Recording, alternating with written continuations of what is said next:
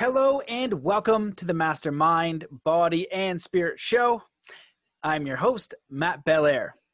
As you know, we are facing extreme censorship alongside many other truth seekers out there.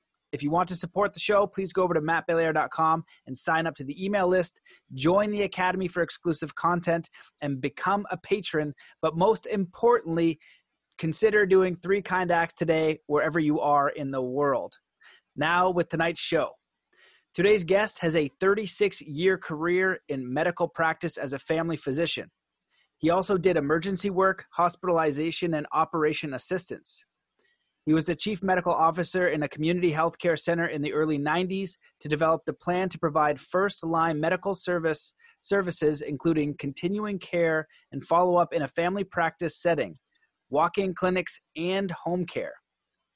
He has a passion for the arts after being introduced to some of Quebec's most esteemed artists and accepted into that circle for many years, participating and following their work. He opened an art gallery in Quebec. He has been active in promoting art and artists, learning and doing ceremony with the Mi'kmaq Nation as well as the Métis Nation. Just recently, he resigned from the registry of the Quebec Medical Board and has given up his license to practice medicine so he could join his voice in the choir of those singing Hallelujah for the Great Awakening and not to be censored. Welcome to the show, my friend, Pierre Theriault. So happy to be with you, Matt. Thank you for having me. It's a it's a pleasure to be able to um, broadcast this conversation publicly. I know that it's one that I would have wanted to have with you in private. I have immense respect for who you are. Um, our friendship goes back to Egypt and the Resonant Science Foundation and that trip there with many other amazing people. And we've been in contact during Uh, you know, most of this COVID, trying to figure out what is going on with this. And uh, you're in the medical field. You're a, you're a family doctor. You've been doing it for thirty-six years. And to take the leap to have to give up your medical license to be able to share what you know and to speak freely is is truly a test to um, your character and your integrity. So I would like to just um, invite you to share a little bit about who you are, your amazing journey as a as a doctor and what you do, and then what brought you to giving up your license so that you could speak. Well, thank you, Matt. Well, basically, um, you know, I'm I'm a person that wants to serve. Um, I like to know and study, understand. To me, uh, the human being is, you know, a great, great subject of study. And to me, medicine has been an opportunity to study the human condition, uh, which is, you know, and I would say, you know, through a holistic approach. So mind, body, spirit, Matt, is that important? Absolutely, yep. You know, so we agree on the fact that, you know, we have different aspects to our person, and that each of each and every one of them, you know, deserves the proper attention, and we try to establish harmony in that. So um, um, I've always been, you know, interested in science. I've been interested in art because throughout history, artists have been our some of our greatest and best prophets. You know, they found ways of expressing things. They were dealing with their, in their time, with their form of censorship. When Michelangelo was working for the Pope in, you know, in Italy, you know, he couldn't express what he would like to say other than by using symbols and the expression in his art.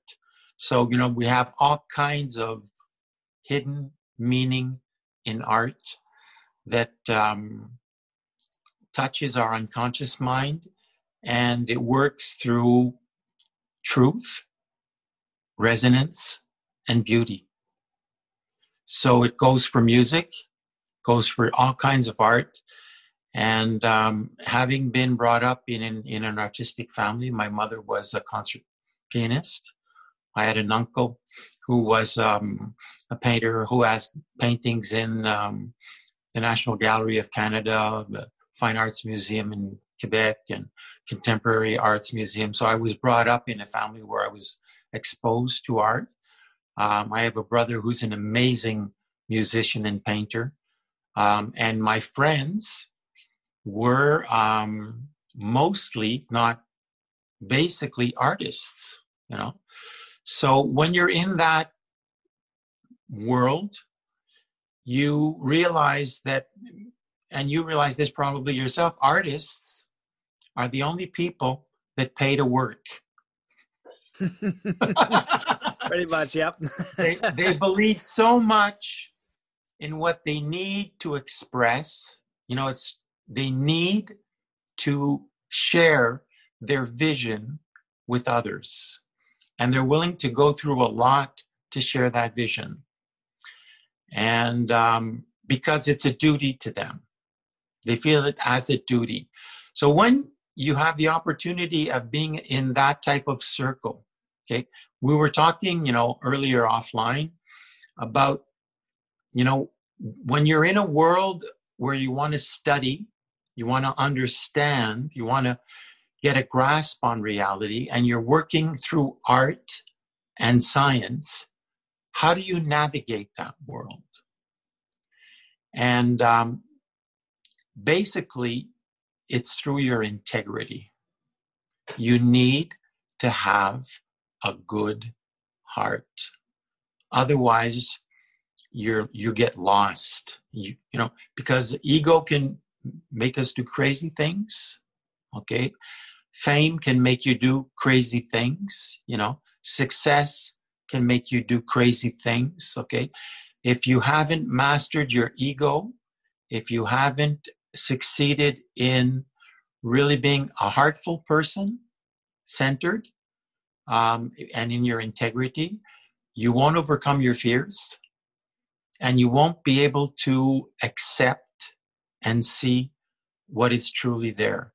One of my main mentors and teachers would say, it takes twenty years to train the eye of a painter. Learn to see. Okay, so those are the type of people that I was um, associated with, you know, and these people were extremely devoted. So at At one time in my career, I was working as chief medical officer in a community healthcare center, um, developing the program for the, you know, for the, you know, primary care access. And um, so there was some, you know, we were developing the medical service. There was political backing, you know, we had the administrators, and we had to do this in a center where it was not welcome. Um, We had to do it, you know, with other, you know, social workers, psychologists, uh, you know, rehabilitation uh, professionals, you know, everyone had their, you know, their little focus. And our job was to get them to work together around a service-based philosophy. You're not there for you. You're there for the patient. You're there for the service that you're you're there to offer. So we were able to put that put that up, and um, and what's funny or was even scandalous, we were receiving no funding to do that. We had to do it within the envelope, you know, of the the, the budget that the center already had. So, um, but we managed to do something really, really good. But doing that, I, I realized how,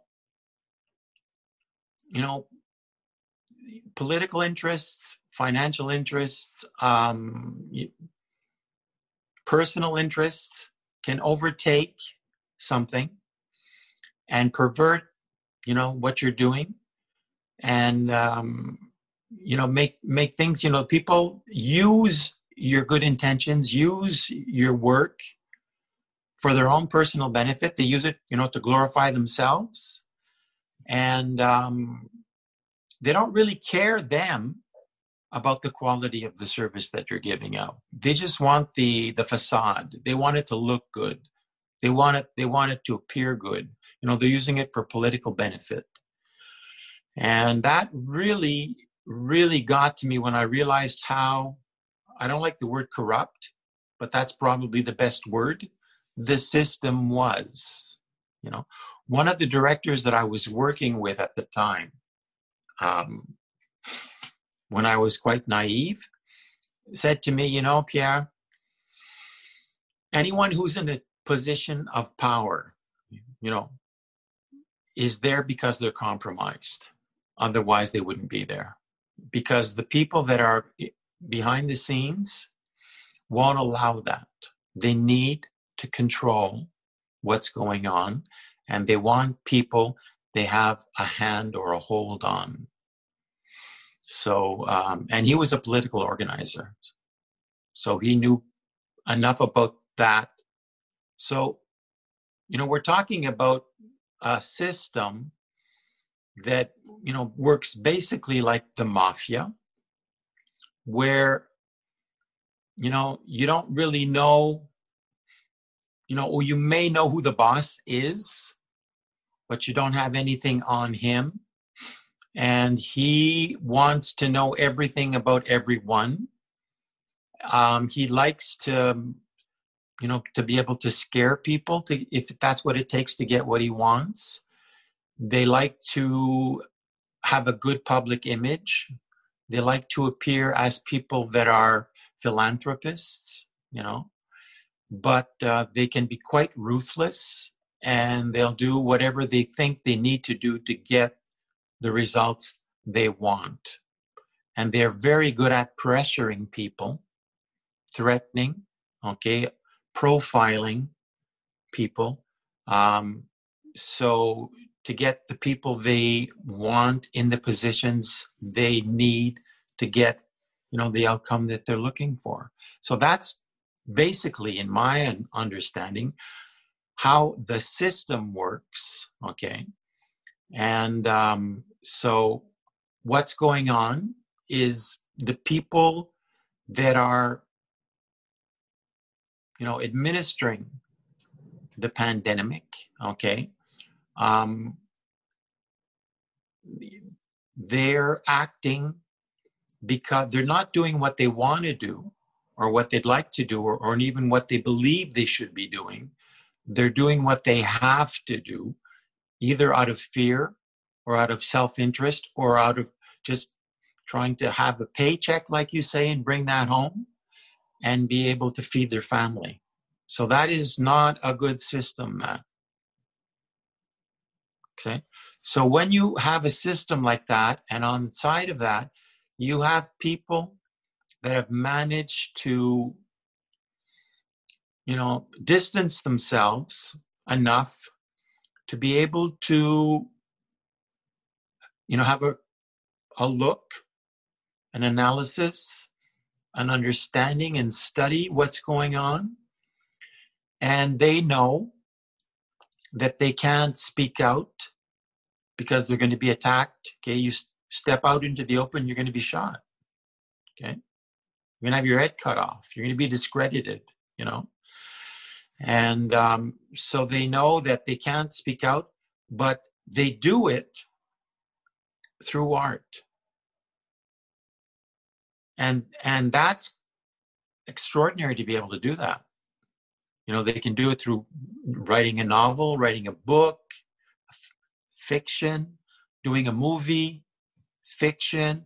You know, even it, even if it's real life exam- events, they turn it into fiction so that people can get a grasp of what's going on. And in, in other forms of art, it's basically also s- s- trying to evoke the greatest good that lies within us, you know, our sense of beauty, our sense of harmony, you know, our sense of caring, you know, what it, what it is to be a good human being, and and the goodness, doing three kind acts during the day, Matt.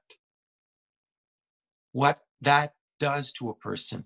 Just think to do something kind, how that transforms our heart. Because what we need to navigate what we're going through right now is a good heart. And for me, to be able to You know, I, I've been through quite a dilemma because I was serving my patients and they do need a doctor. I mean, the needs, you know, there's more needs than I can, that can, I can, I can attend to. And um, I've devoted my, my life to caring for patients and for people. So it was very difficult for me. And what, you know, it's not that I'm abandoning ship.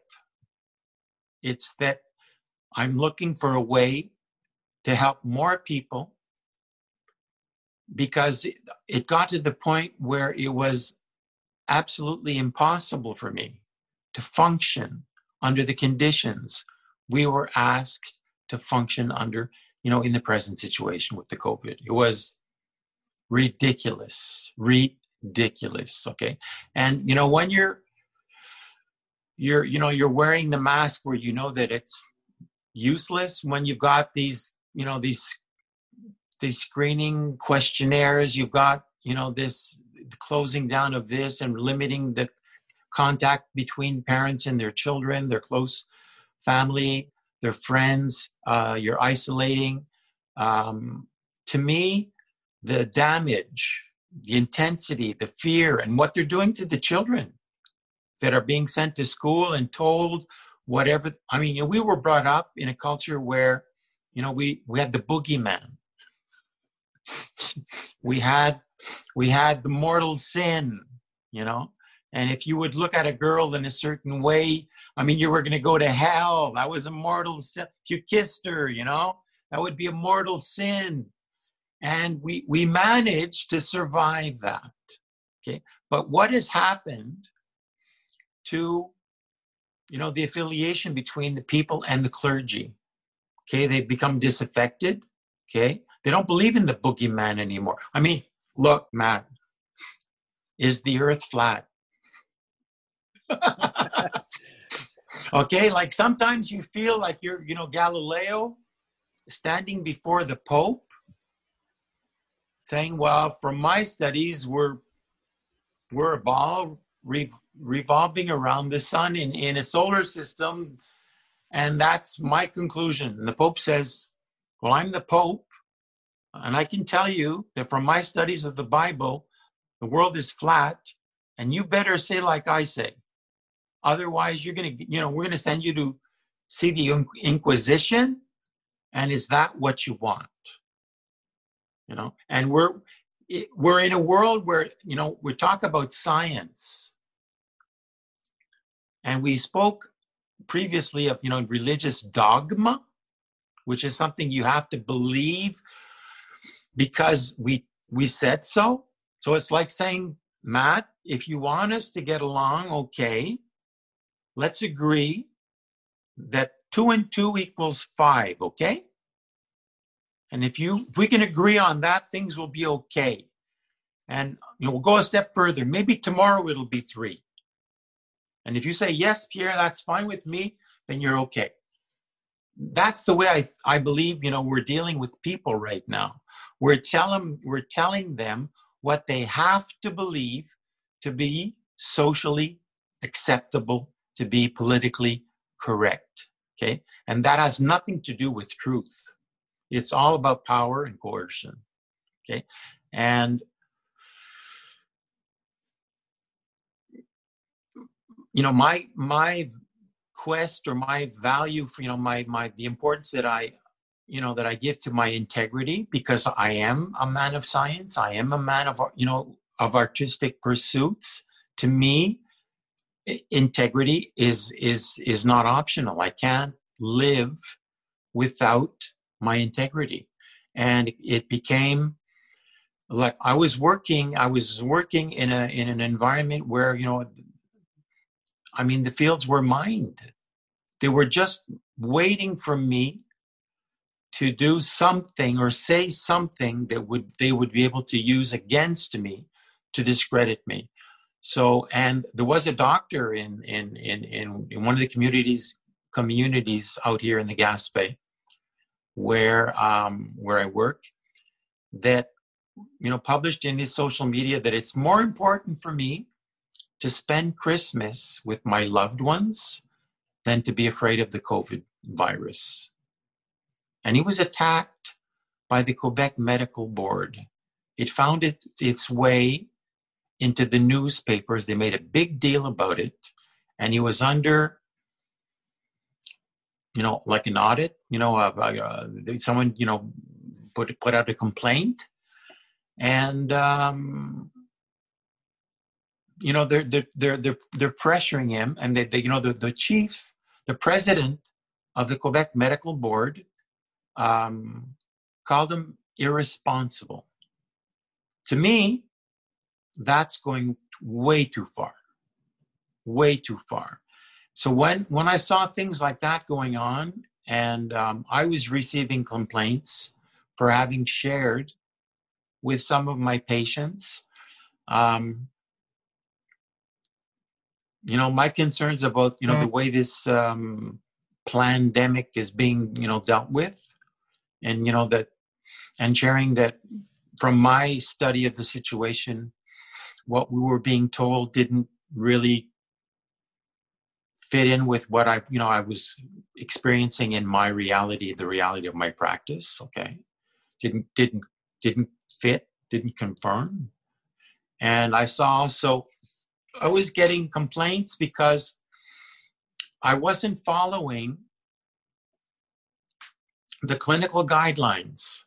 Now, once again, the Quebec College, okay, uh, deemed that the use of hydroxychloroquine was inappropriate in COVID nineteen patients, okay, whereas I'd used hydroxychloroquine in some patients with very positive results, you know. So I found myself in conflict with what I knew to be useful and true, and what I was being told to use and to follow as the guidelines. And I'll give you another example. You know, we, we all know, we all heard about the, the great Spanish flu that goes back to nineteen eighteen, nineteen nineteen, where millions of people died, okay? Now, those the, those who survived that pandemic, those who survived that pandemic definitively learned of all kinds of remedies, okay, to treat the flu. Now, we all remember, you know, the person that calls the doctor, you know, and then at night, doctor says, take two aspirin, drink plenty of fluids, rest, and I'll call you in the morning, you know? Okay? And and we use steroids, okay? And why do you, why do you want to drink, when you understand the pathology, the physiopathology of the viral infection, it's very easy to explain why simple things work, okay? Now, I don't know if you've ever used or heard about, you know, the, the Vicks VapoRub for your cold. Yeah. It's got the eucalyptus oil and the, the menthol and the camphor, you know, the, in, in the Vaseline. And, you know, you can put that in a vaporizer and you put that out in the room and it smells, you know, like eucalyptus and menthol. Well, the essential oils that are in there are antiviral. So if you're using that, if they use that in the old folks' homes, they would be purifying the air. Why don't they do that? Okay. I was attacked because I recommended to one of my elderly patients to use Vicks. Okay. Another one of the old remedies is, you know, the gin, uh, the gin thing, you know, with the, the lemon juice, the hot water, and put some gin in and drink that. Okay. Well, they, they recommend people put alcohol on their hands. Why? Because it kills the virus. Well, if you're drinking lemon juice, hot water, and gin, what does that do to the viral particles in the back of your throat where the virus is developing? You know, why do you, why do you want to have chicken soup? Because the chicken soup is hot water with fat and protein, and the broth, okay, will take the viral particles, bring them down into the stomach, okay, where the acidity in the stomach will neutralize the viruses. So if you're lowering the viral load in the back of your throat where the virus develops, you're helping yourself heal. So if you gargle with, you know, either just salt water or with an antiseptic, you know, mouthwash, and you're doing these simple things, and you're taking the vitamin D and you're taking the vitamin C, okay, you're you're protecting yourself. But we we don't give out simple things that have been proven in the past to be effective. It's not, you don't, I mean, you don't need necessarily hydroxychloroquine. You don't necessarily need steroids. Some people would benefit from those treatments. And recently there was another uh, medication that came out that was um, being presented for approval by a doctor, Pierre Corrie, who's um, a, a, a renowned, um, representing a renowned group of, um, you know, intensive care physicians and, and phenomenal, you know, respiratory physicians, talking about a, a treatment called ivermectin that's used in parasitical diseases, okay? And you know about, you know, chlorine dioxide. You know, there are so many treatments that could be used that are being censored. I mean, what do you, what do you understand about all that, Matt? I mean, they don't want people to be healthy. They want people to be sick. Yeah, Pierre, well, you, you shared a lot there. You know, there's so much we could dive into, but one of the things that I saw recently was that C T V was doing a um, little segment, and they shared the numbers of um, COVID deaths. And what they accidentally did was let people know that ninety-eight percent of deaths in Canada have come in long-term care. They showed the numbers. Somebody did the math, and it, it was ninety-eight percent, and I can link that up for people to um, see that. And we know between provinces, the average death is between eighty-two and eighty-six, and the average life expectancy in Canada is eighty-four. You know, given, give or take, you might find some other statistics. And so when we factor that in, why are we creating these mask mandates? Why is it six feet away? And why all of a sudden, immediately when this happens, uh, Bill Gates is out there as the planet's doctor, letting everybody know that we're going to be force vaccinated and we need every single person on the planet to do it. It seems kind of fishy. And one of the things, if you look in the legislation in Canada and parts of the parts of the state, but they talk about emergency measures, an emergency to basically make uh, vaccination mandatory. And in order to do that, there can be no other treatments. And so if so, if we're looking at how many people die, and, and you were, you know, you were treating people, like, did you see this big swell of, of deaths and people dropping dead at thirty? In the States, the C D C released it was an average of two point six existing comorbidities um, with, with the death. So it wasn't because of COVID, it was with COVID, using a P C R test, which, as I understand it, isn't so great for um, detecting viral contagion, from Kerry Mullis. So you can be the, the expert on that. And so when we start adding up all these things, and then you start peeling behind the curtains on who is enforcing this. Like, if you're responsible for your community's healthcare, and I go in, I go in to see you, and I bring my family to you as my medical doctor, it's like they're handcuffing you on giving me the best treatment because it's coming down the line. And if you don't obey, essentially, the World Health Organization, which is unelected, you know, we have all these unelected people um, saying what we can do for our health. How does that make me feel safe? How does that make me feel like um, the establishment is is being honest, especially when they're doing all these other things? And any doctor that speaks out, um, like the doctors in California, they said, we found that the average death rate was zero point two six percent. Everybody ridiculed them. It was fake news on, on, on social media. I lost friends when I posted that because they were upset. It wasn't scary enough. Um, but that was the data coming out from real doctors trying to tell the truth. And then what happens is they get ridiculed and attacked. And so when we have this environment where it's so hostile, even experts like yourself or anyone saying anything against a narrative that is being controlled, obviously, by a certain amount of people, And in doing all the research that I have, you know, I probably put four or five hundred hours into it already. I realized that pharmaceutical vaccine companies are the number one lobbyers in Canada and U S governments, and they're also the number one advertisers. And then you go back to the Flexner Report of nineteen ten, when essentially Rockefeller hijacked modern medicine. And so at that time, you could go to homeopathy or allopathy. And so, but then they said, oh, that's quackery. They say, no, Pierre is a quack because he's saying use lemon juice and this. You don't actually need this pill in which you can buy for this amount, and you should probably take it forever.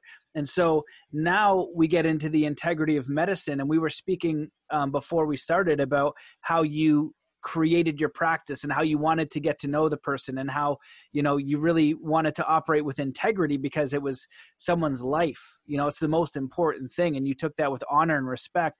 And now this system, and I think other people are feeling this pressure. Other doctors from around the world are gathering um, because they're noticing what is going on. Like, how can we have a mandatory vaccine for something with a ninety-nine point nine seven survival rate?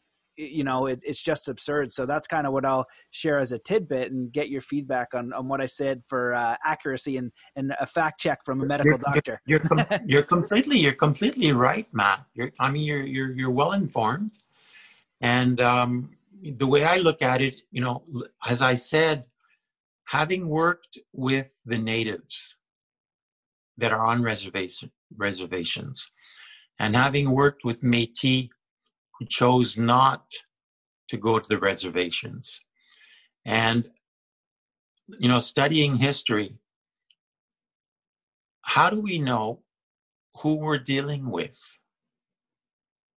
Okay, who's behind this? Okay, now, if someone who's willing to deport, you know, the whole Acadian population, as you know, the, those that they can get their hands on, because they don't, just don't want them to live there, or were able to crush a Métis revolution by hanging Louis Riel because he was just representing those that had legitimate land claims, you know, along the Red River, and that the, you know, the the rail barons wanted to, you know, depossess them of those lands illegally. Um, you know, you're you're talking about a government that doesn't honor its word, doesn't honor the treaties, okay? When something doesn't suit their purpose, they write out a law that will neutralize what they said before. So you can't, you know, where's the integrity there? So how do you negotiate, or how do you communicate? How do you talk with someone who's planning to eliminate you? So when you understand that, you know, that person is just waiting for the right moment to, you know, get you out of the equation, because you're the you're the problem preventing them from accessing what they want. Okay? And they're frustrated from that. So you're you're a problem for them because they're not as happy as you are. They're not able to benefit from the, the pleasures of life as you are. They're just frustrated. And, um, on, you know, it's a pathology, a psychopathology, where they're willing to kill anyone, okay, that um, that stands in their way.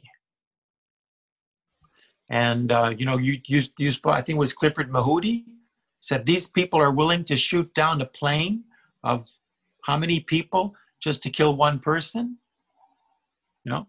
So we're dealing with people that don't care about us. They don't care about life. They don't even seem to care about the planet that we live on.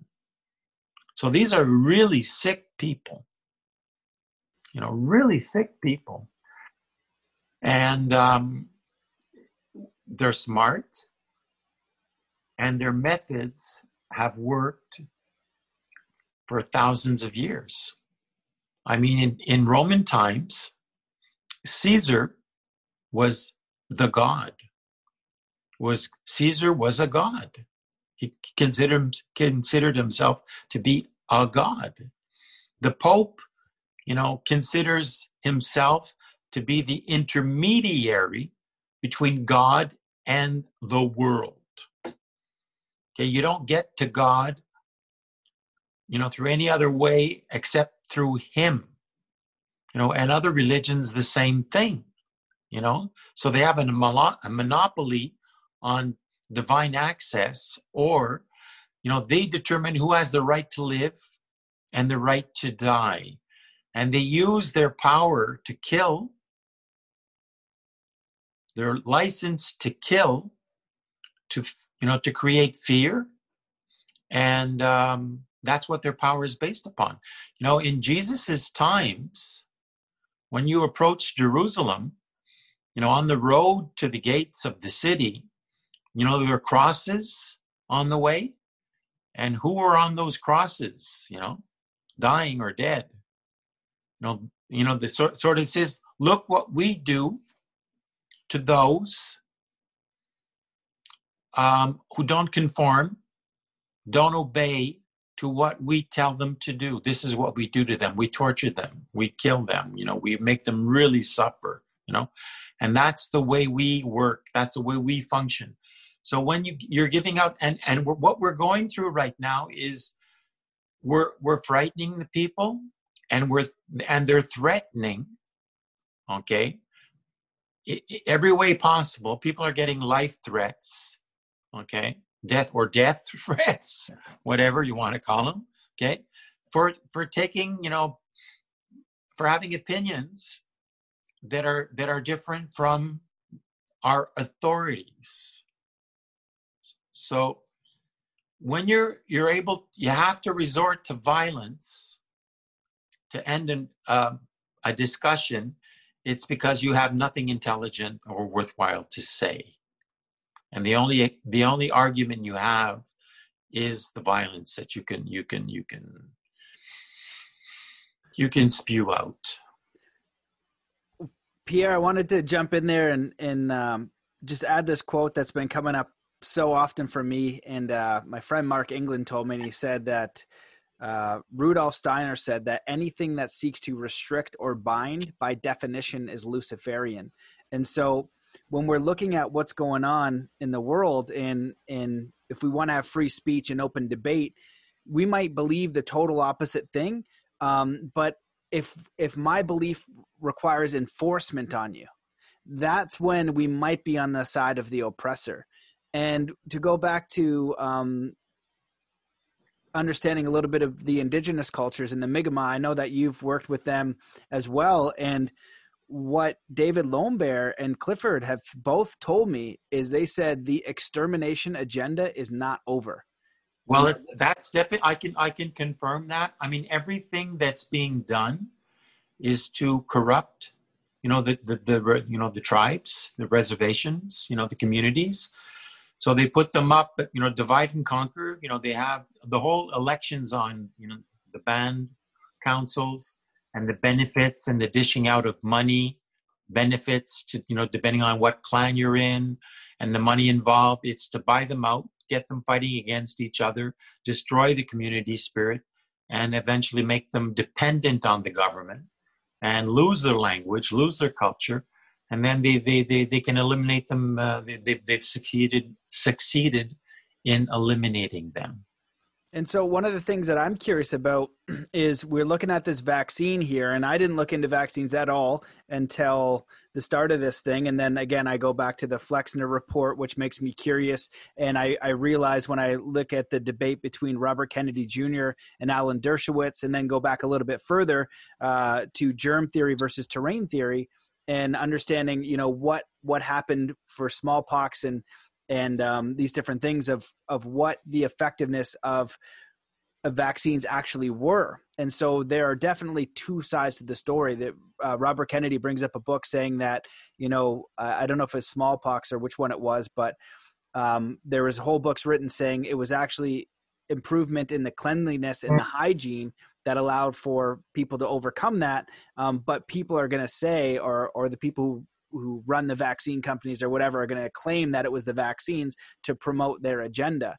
Um, and so I'm curious, because this vaccine that's coming out for COVID that the entire world is going to take uh, for a virus with a ninety-nine point nine seven survival rate, that the average age of death around the world is eighty plus, um, and it's going to be injected into everyone.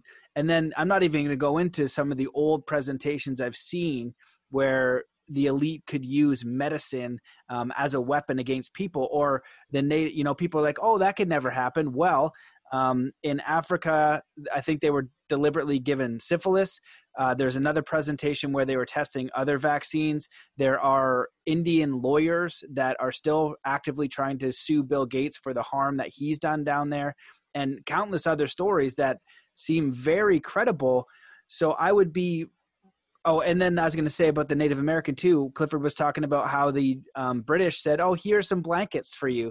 Then they had smallpox and wiped out tons of uh, indigenous people. So if you don't think that these things can happen, they can, but people can't perceive that maybe something so vile could happen to us. And now I don't know if this vaccine, maybe it's the best vaccine ever, but really, do you need one that has such a great survival rate? You know, and, and do I have to have it? Like, you can have it if you want, um, but I'm cool with my body and my health and, um, you know, all that, it, you know, so from what I've seen about what they have in it, it makes me question its effectiveness, first of all, and why we would need the entire planet to take it.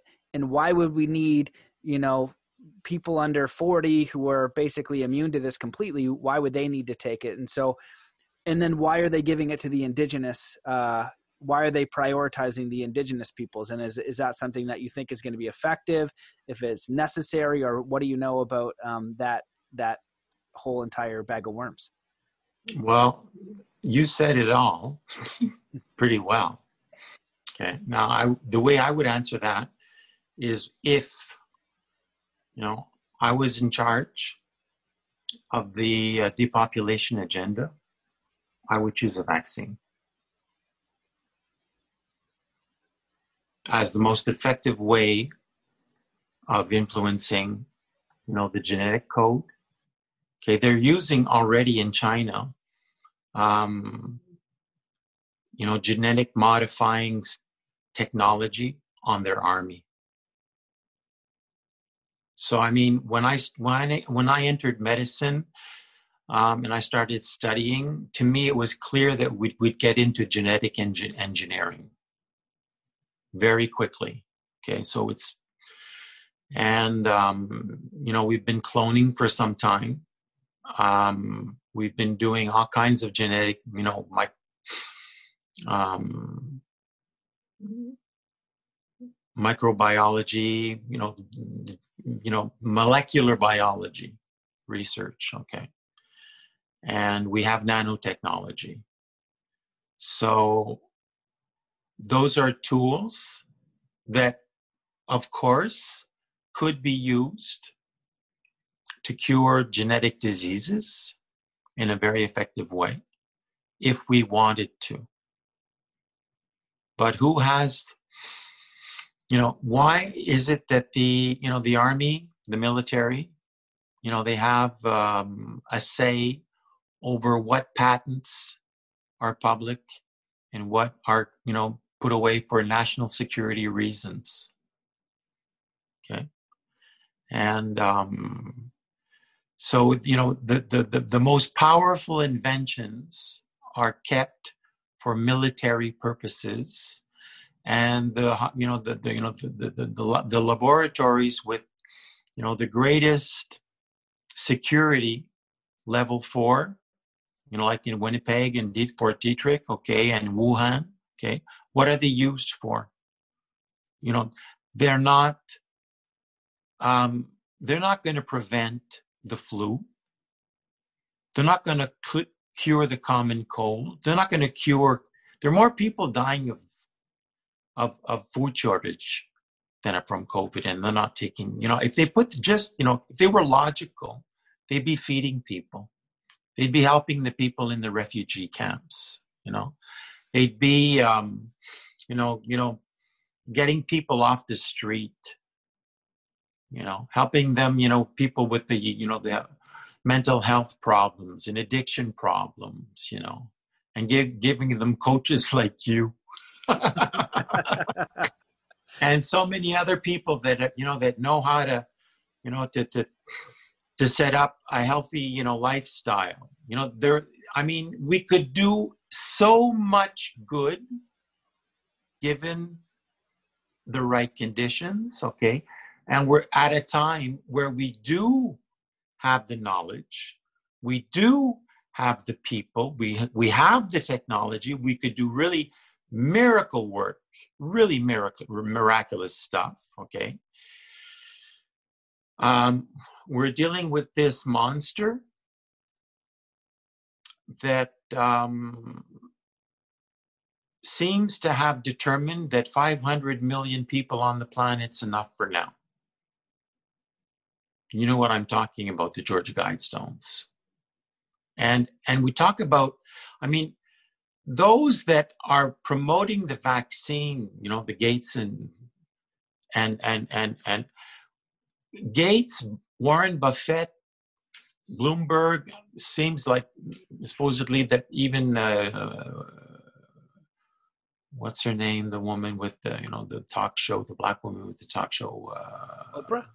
Oprah had a meeting in two thousand, I think it was two thousand eight, hmm. where they were discussing, you know, the, the overpopulation problem, and that you couldn't expect the governments to solve the problem. They had to take that into their own hands.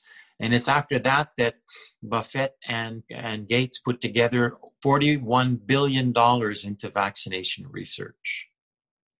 Now, if that's, that seems to be true, okay, they're, they're, they're attacking overpopulation with vaccine research.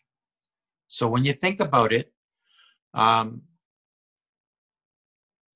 you know, to me, everything that we're, we're, we're witnessing right now, okay, uh, reminds me way too much of what happened in Germany before, you know, when the Second World War um, broke out, where they've started rounding the people up, the Jews and the people, the dissenters, and putting them in, in the ghettos, and then closing the ghettos, and then taking them out of the ghettos and putting in, putting them, them into the train wagons, bringing them to the camps, having them work in the camps, and then put them in the, in the gas chambers.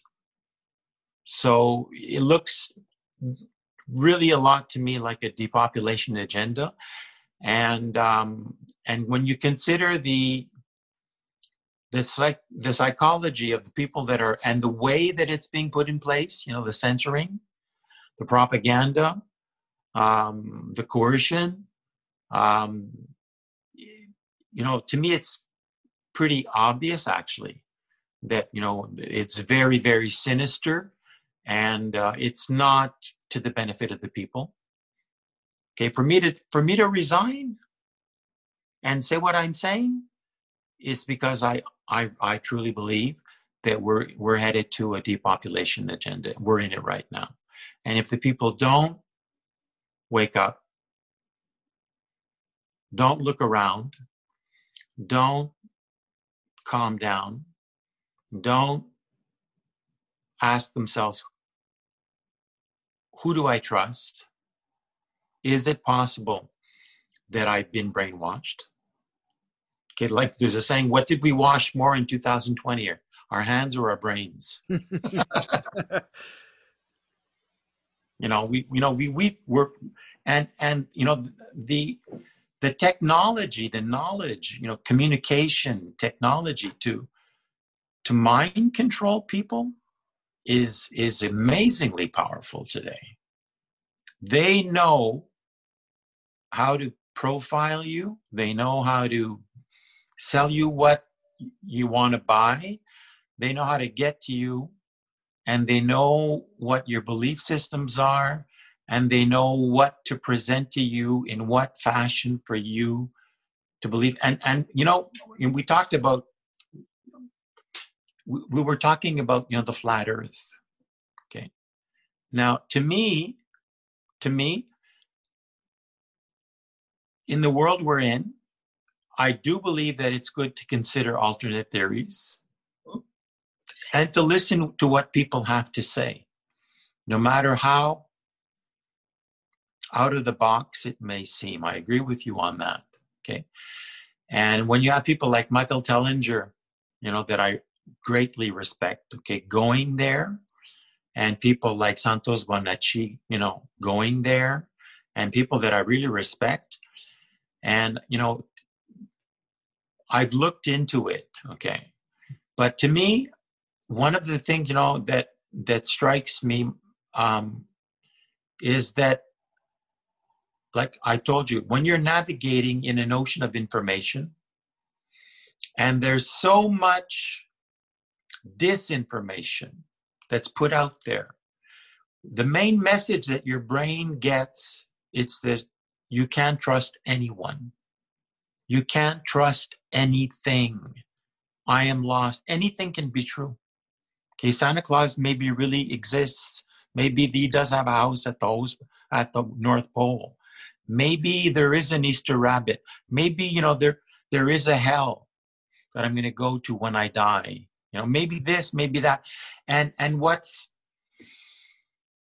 you know, th- there's there's a great French scientist, okay, called Jacqueline Bousquet, who worked at the I N R S in France.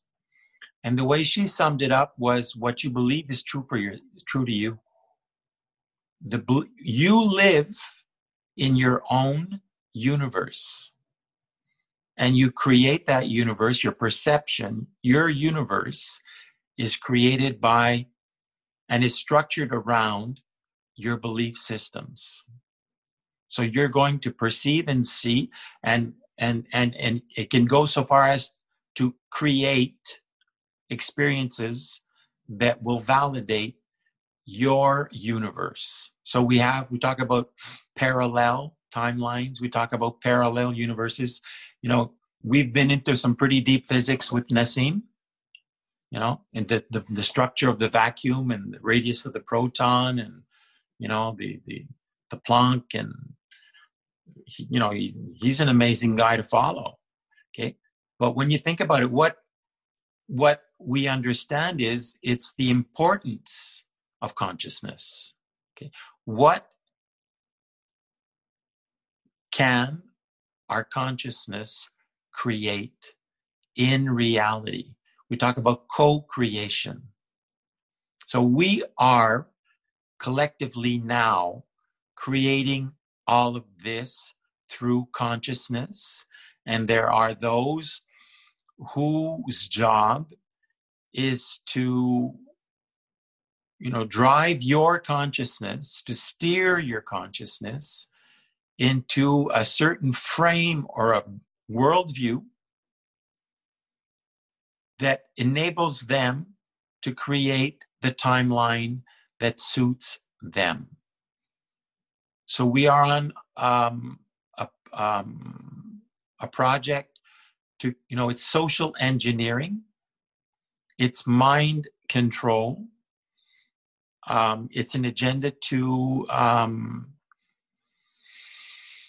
steer our collective mind consciousness into um, a way of looking at things. And, you know, I get back to, you know, to Caesar and being the god. Um, you know, the, the, the, the power structure that's in the world, the geopolitics right now, you know, put, you know, the United States against China. There's Russia, but basically it's the United States against China.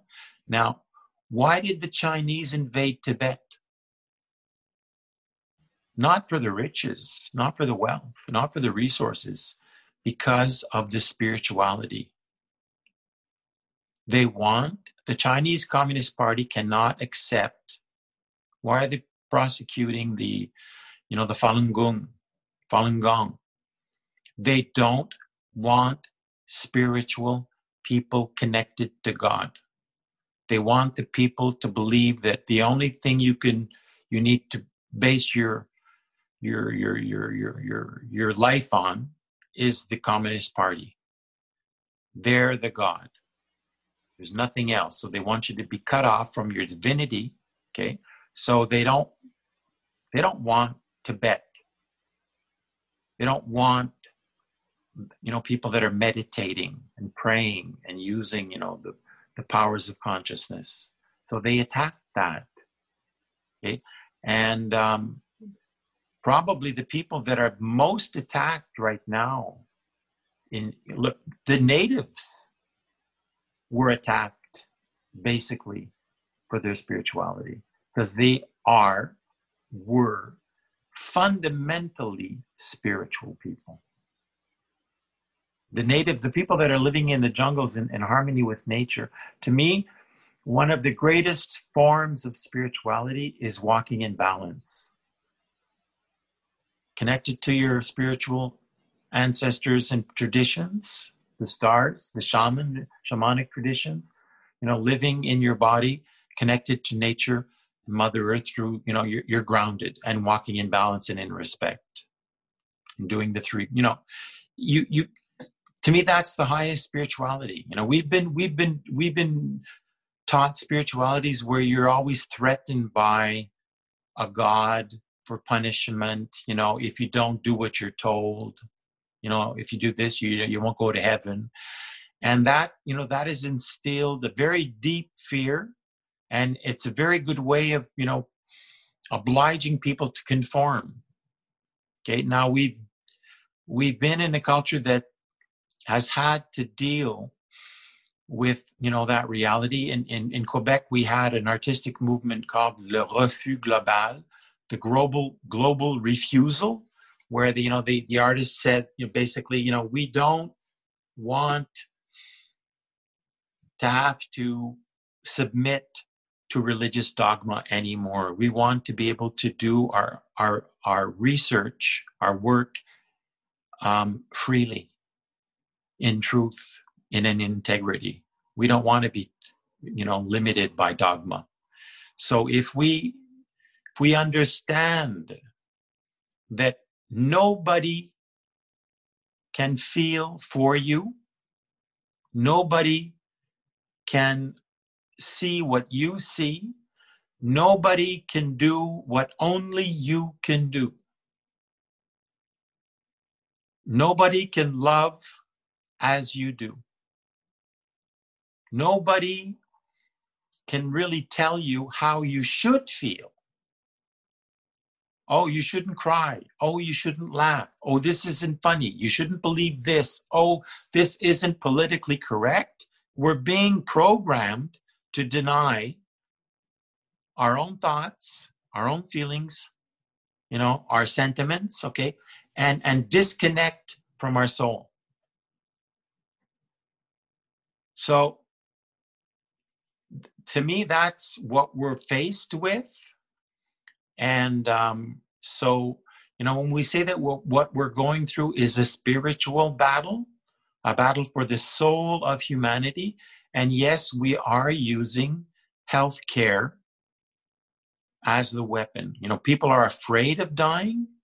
Okay, they're afraid of being sick. They're af- and we're instilling the fear in the minds of the children that you could be responsible for the for the death of grandma or grandpa or this person or that person because you didn't socially distance. You didn't wear your mask. That's terrible in my mind. I mean, that, you know, doing that to kids is is is is criminal for me. I mean, that's enough for me to get out of this system and say, I don't, I don't, I don't buy into this, and I, I you let me out. I'm gonna, I'll, I'll do anything. I'll wash dishes. You know, I'll sweep floors. I'll do what, you know, I'll do an, I'll find another job if I have to. I'll clean up the toilets, you know, whatever, you know. But I will not accept to participate in a system that is promoting this right now. Okay. So, you know, we, we need, we need to be able to, we need, I hope that those that are going through this like we are, that are looking for their peace, will be able to find that space within themselves through whatever spiritual or physical practice they can do to calm themselves down and to realize, who are you? What are you doing here? What do you care about? What's worth living for? And what's worth dying for? Okay, and you know, afraid of death. I'm a doctor. You know, I, I became a doctor. Why? I wanted to save lives, Matt. I wanted to save lives. Okay. And I worked many years wanting to save lives, and people died anyway. No matter how hard I worked and no matter how good I was. Okay. And I had to learn to deal with death, you know. And I, when I was working as an anatomy teacher, you know, doing dissections on human cadavers, teaching students, you know, who are going to be doing surgical work, or doctors or surgeons. And you're working on the human body. And I I came from a Catholic background, you know, and, you know, they, you know, the, the, there was the whole sacredness of, you know, the, the, the burial and the body and the whole thing about the resurrection and, you know, we're going to rise up when Jesus comes back. So there was that whole aspect of the story. And you wonder, what are we doing? We're cutting these people up into pieces and putting them in, in boxes. And how are they going to resurrect? And, you know, the leader of the lab said, don't worry about that. God will take care of that. You know, it was very simple. You know, it goes to show how ridiculous it was. Okay. And, but, you know, you're concerned about the, you know, death until you get to the point where you have people like Doctor Raymond Moody, who wrote the book Life After Life or Life After Death or whatever. And you've got, and I've met many people, many people in my practice who've died, had near-death experiences and come back and shared them with me. So, so I can't pretend there's nothing on the other side. I can't be afraid of, you know, you know, whatever, of dying. I don't, and when you talk about suffering, okay, I can tell you that, yes, you know, we suffer. Uh, I've been through my share. And, um, you know, sometimes you have to go through difficult experiences to learn, to overcome them. And suffering is, in my experience, part of the process, you know. You have to be able to go through things that are can be really hard. You get, you know, to where you, you think you, you you can go no further, you know, you've got to your limit and you still have to go on. But, um, and sometimes you even want to die because it's too tough. But um, it's not, it's not the death, it's not, it's not the death that, that I believe we should be afraid of. It's not living that's difficult. We should be afraid of not living.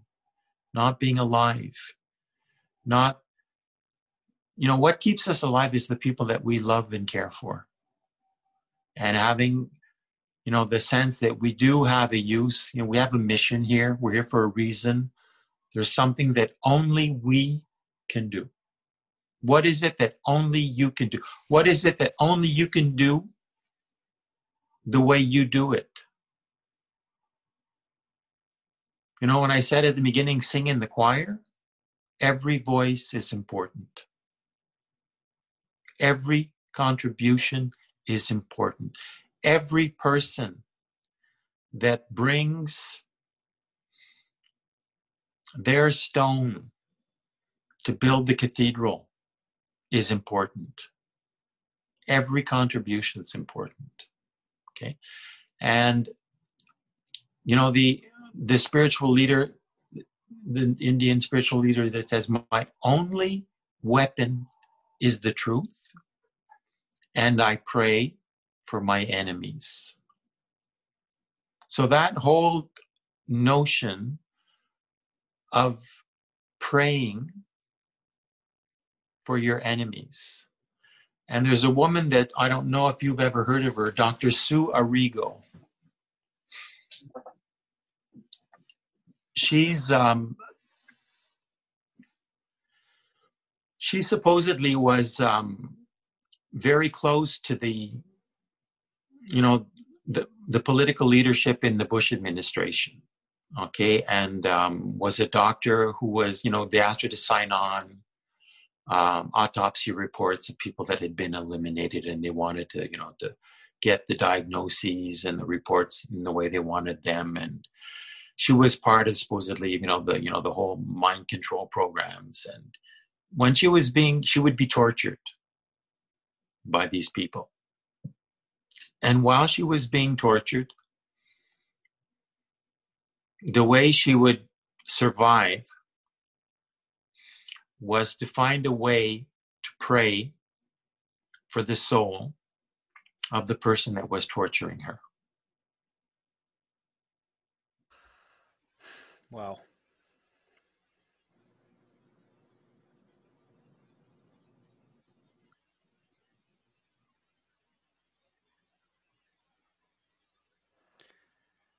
That reminds me of uh, the story of, I think her name is Immaculée Ibiza, who went through the Rwanda genocide.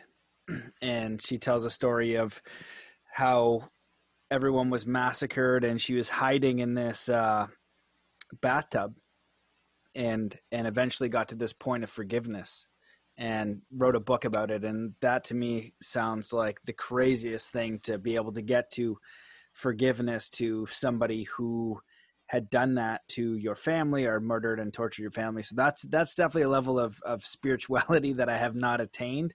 Um, and I think it's, it's pretty, pretty intense. And so there's a lot of ways I want to go with this now, cause I'm curious. Cause I think that, that we need, we need to defend, right? Like in the, in the indigenous cultures, in the Mi'kmaq, they have a, a matriarchy, and it's the grandmothers that say whether they're going to go to war or not, to defend the family, to defend the tribes, to defend the children. And, you know, when we were talking before this started, you said, this is a fight for the children. This is a fight for our future. Yeah.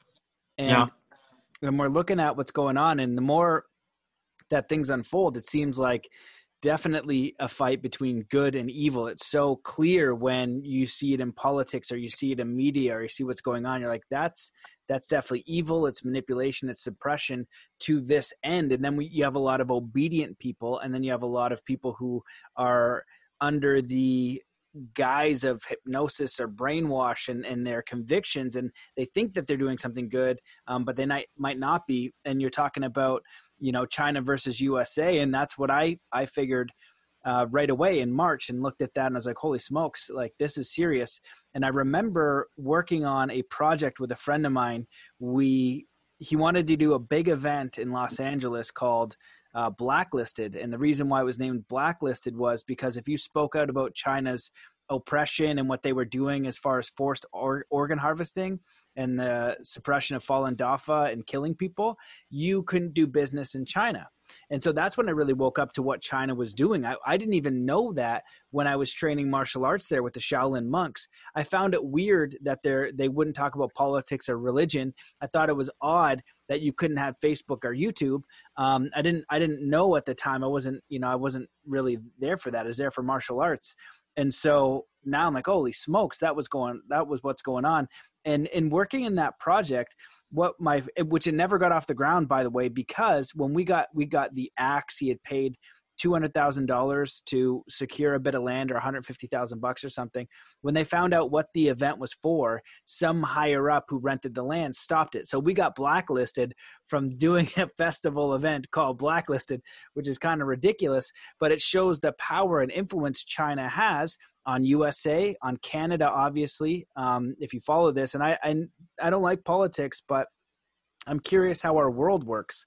And so I was curious about, um, you know, the International Tribunal of Natural Justice and what they were doing to help stop uh, uh, human trafficking. Mm. And when I found out about that, I was like, wait, what? There's how many people? About twenty million people estimated to forty yeah. million human trafficking. Yeah. What is going on? And so when you use common sense, and so if anyone's listening to this and they're having cognitive dissonance and they want to try a common sense problem, you know, what's, what's more severe? nine point one million people dying of starvation, where it's a simple remedy that we can all figure out with very minimal cost.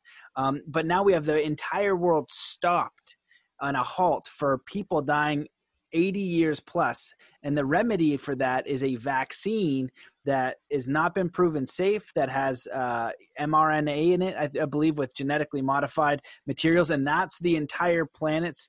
And um, the nano, the nanoparticles. Yeah, and nanoparticles. And I wanted to ask you about the testing too, because, you know, I looked at the nanoparticles and what they can do there, because they can release, uh, you know, they could call it medicine, could, but it could be anything a month or two months or three months later with this technology. And they're jamming a Q-tip up near the blood-brain barrier. And a friend of mine got the test and she said it was incredibly painful. And she was like, they were jamming this Q-tip up their nose. So we've got this deadliest virus of all time, but you can't do a mouth swab or anything else. You've got to jam a Q-tip up, up someone's nose. And my fear for that is maybe there was a drop-off load on, on some of them, like they did in Africa, like they did to the Native Americans, like they've done to these other places.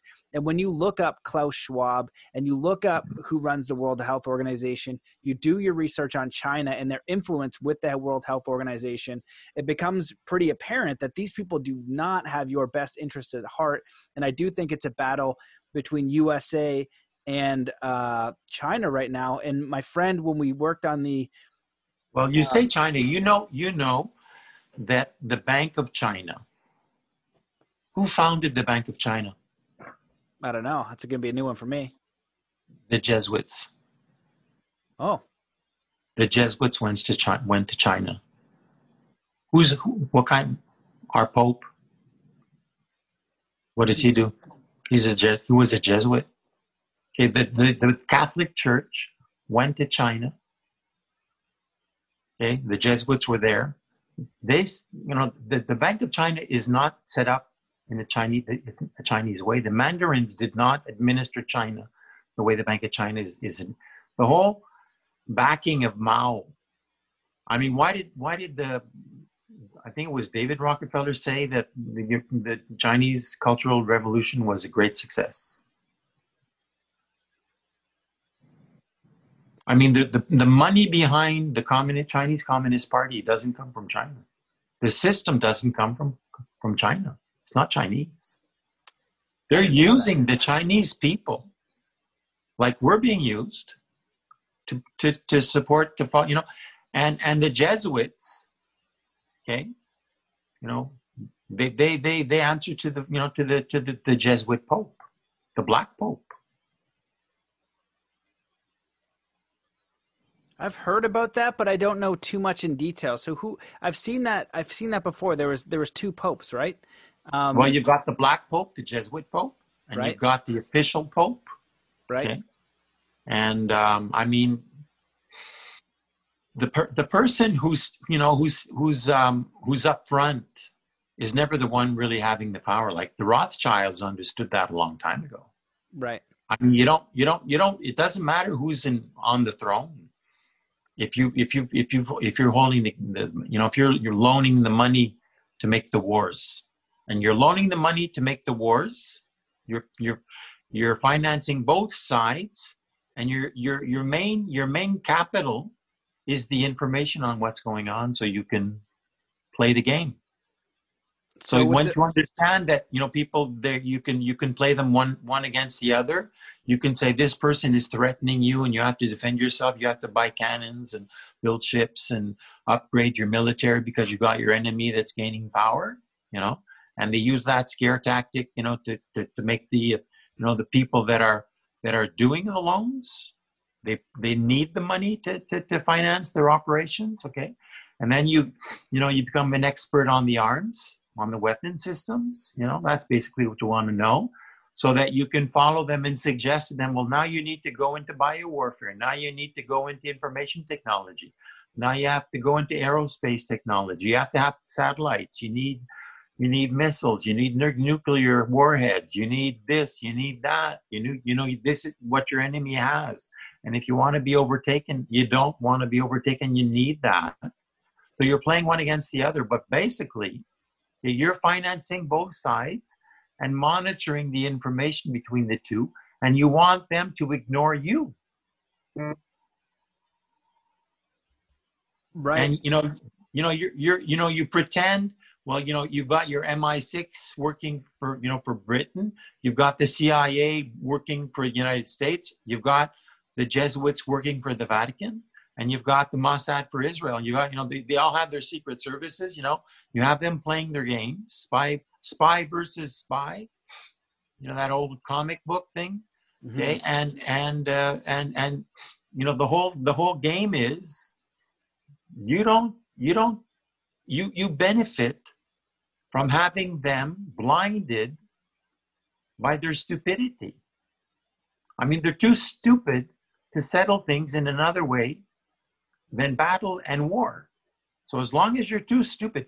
So, you know, you, you, I mean, I saw the video that was put out, um, you know, during an interview with uh, Daniel Ratcliffe, you know, the D N I, yeah, for the United States. And they were showing, you know, the, what the China was preparing. And you could see the parades that they did last year in two thousand nineteen in Beijing, showing off their military might.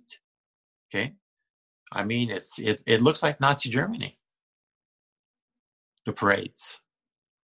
So they're, they're getting ready for war. And the U S are ready for war.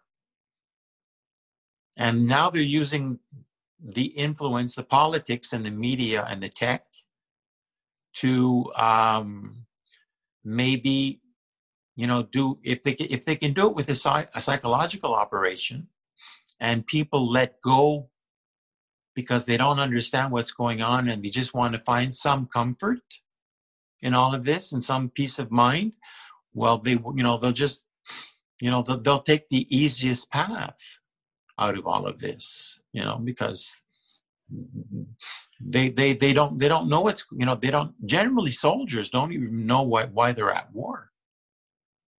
They don't know really what they're fighting for, who they're, they, they have to trust or they have to be obliged to the point where they have no choice. And I, I believe that in China, I believe that in China, the soldiers, okay, what kind of brainwashing have they been through? What kind of training have they been through to be in there? Okay. Now you've been into martial arts. Okay. Um, what does it take? Okay. It's one thing to be face to face with an adversary. What when what if when you're alone in a hostile environment? You better be you better be smooth. How do you how do you fare when you're alone in a hostile environment? What do you do when you're behind enemy lines? Okay. And we were talking, you know, we said that we'd have a casual conversation, okay? When we were talking about, you know, the spiritual aspects, okay, one of the, you know, I I had the opportunity to um, to be close with some Tibetan monks. You trained with the Shaolin. I meditated with some Tibetan Buddhist monks, and you know, I have my Tibetan name, you know, and um, you know, and study, you know, the, the you know the practices and the history, and one of the the Buddhas. His name is Avalokiteshvara, okay? Avalokiteshvara was, um, you know, started out, he was like a monk, and he was walking out in the, you know, in the countryside, and he came across a mother tiger who had her, her kittens, little tigers, and she was dying of hunger. And, the, you know, she had no milk. You know, in in her in in in her in her in, to feed her her her, her kittens, and um, the monk was touched, you know, with compassion for this tiger, the mother tiger, and um, he went up to her, and she looked at him, and he cut his finger to give her blood, so she would become strong enough, you know. And then he said to the mother tiger, eat me so you can feed your, your pups or your kittens. Okay. And um, that was what the mother tiger did. She ate the monk and was able to survive and feed her kittens. And the story goes on to say in a future life, she came back, the mother tiger, and became one of Buddha's disciples because of that act of compassion. So what the Buddhist traditions and, and um, the, um, you know, the, the Oriental, you know, the Veda, the Veda, the, the, the Hindu traditions teaches, but we have more than one lifetime. Okay. We're here to learn and to practice love and compassion, to enlighten ourselves. And, um, you know, um, when you're a warrior, you're a warrior. But, you know, the warrior, to be a great warrior, has to overcome his fear of death.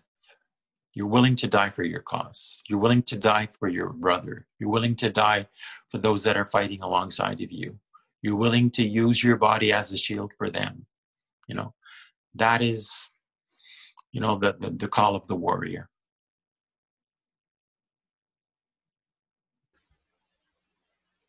Wow. Man, I just I listen to you talk all day. There's a, there's so much stuff in there that uh, we could dive so much deeper into. Um, it's such a challenging time because there's so much uh, misinformation. There's fear everywhere, and, and we have to overcome our fear of death to be useful. And I think you were talking to me before about uh, the quote, "Until I conquer my fear of death, I accomplish nothing." Was that Martin Luther King? Yeah. Yeah. And so I think that we are all going through our own uh, dark night of the soul.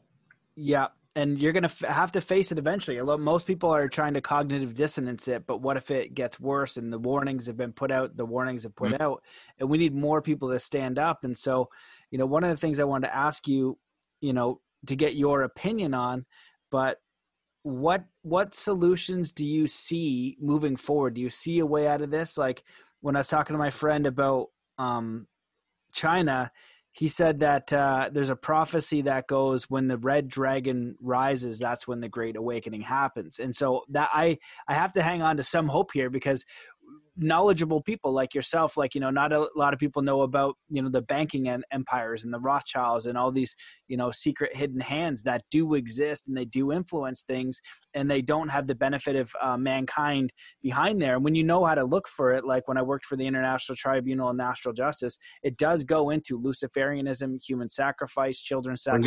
You have to, it's awful. You have, to, you have to go there. You have to go there. If you don't go, if you're not able to go there, okay, because it's obvious that, you know, when what unites you is, you know, being in a circle where you take what is most sacred and loving, which is a child, a newborn child, and you bring that child into a panic, you know, and a suffering. Um, you torture that child, okay, and you burn that child, you cook that child alive. Okay, and you feast on that.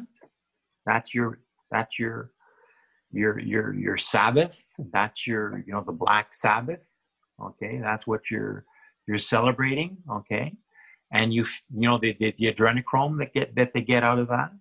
Okay, if that's what unites you, okay, you're and and it fin- and finishes up in a, in in a, in a sex orgy.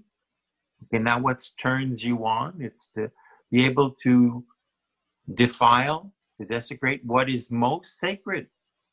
I mean, you have a child, Matt. I mean, you know what it feels like to have your baby in your arms. I mean, it's the greatest thing you can experience in life. There is nothing, nothing, you know, that can compare with having, you know, your baby in your arms, feeling the love. And you're, you know, once, once you, once you've had that, you know, you're, you look at life completely different. Okay, so it, it it it completely affects your vision of life when you have children and that you that you've been able to connect with. The drama is there are so many people, too many people, that miss out on the opportunity that a child brings into a family, the love that they can bring. You know, just their presence. It it changes everything. They're, you know, they're the most magical thing you can find. Okay. Well, they're doing what, you know, the satanic magic is to take that entity, which is a child, and to offer that to Satan, and to, you know, to torture and cook and eat that. Okay, so if that's what unifies you, well, you're not gonna,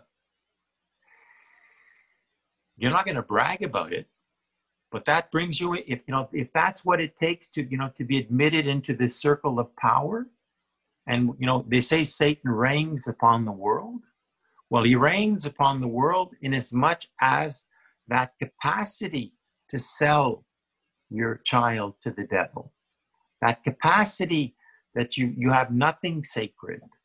You don't protect life.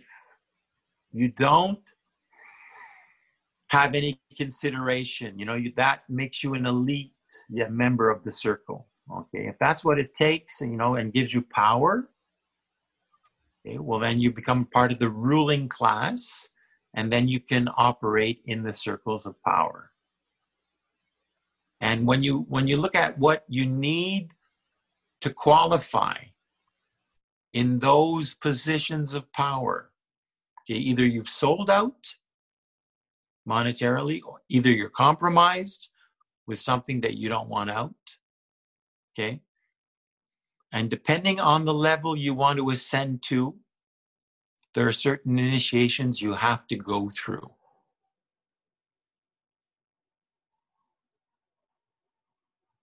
And, um, you know, if you want to understand the world we're in, well, you've got people, you know, like um, Robert David, you know, the International Tribunal on Natural Justice, that they did, you know, the research on the child trafficking and human trafficking. And you've got Robert David Steele, who's doing... Yeah, I was just going to okay, bring him up. Sasha Stone, and Sasha Stone, okay? And and and um, the the guy that did, you know, the, that, you know, is writing the book on the pedo empire, the, pedo, the pedophilic, uh, and, you know, pedo, pedoempire dot org. There's a site where, the, you know, his book is free to read online, and you can read it. He's been doing the research for um, many years. And um, there's a, a wealth of information in those books, okay? But it's not the kind of thing that that we we enjoy, that we'd like we like to get into, you know, because once you once you understand that that reality exists, how do you live with that? I mean, if how can you live with the knowledge that that is going on?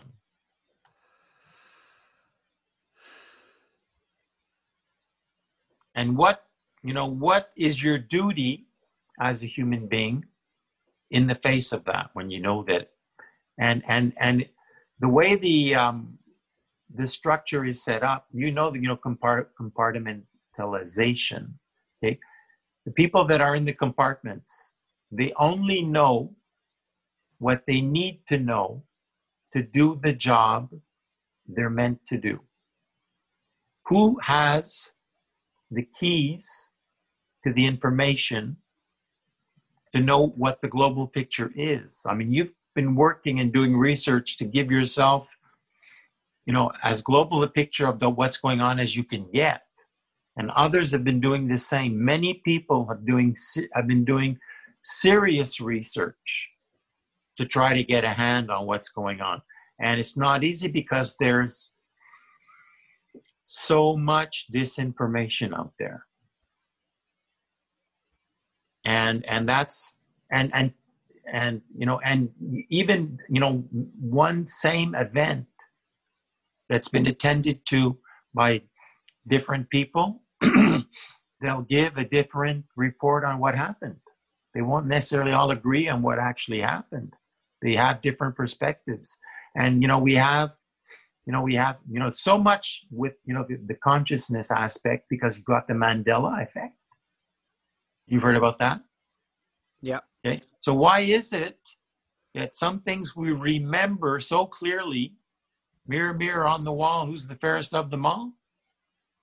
Is that what you said? Okay. What did they, you know, the, the, the, the Monopoly guy, did he have a monocle or did he not? Okay. The, the Mandela effects, okay, make us so confused as to what reality really is. And when you have people like Elon Musk saying, well, actually, we're in a virtual reality. This is just a big video game, and our timeline is constantly being upgraded, you know, reset. And we're going, what are they calling? You know, the economic reset, the Great Reset. Why did they call, you know, the Great Reset? They're going to rewrite history. Okay, the, the censorship, the, you know, the, they, they had book burnings in the past. Okay. Um, one of, you know, what did the communist China government do after the Cultural Re- Revolution? I mean, they, they wanted to rewrite the whole history of China for the people living in China. They want to control the history. It's not, it's not about truth. It's about what you think. And what you think, if you believe it's true, well, it's true for you. So the world can be flat if you believe it is.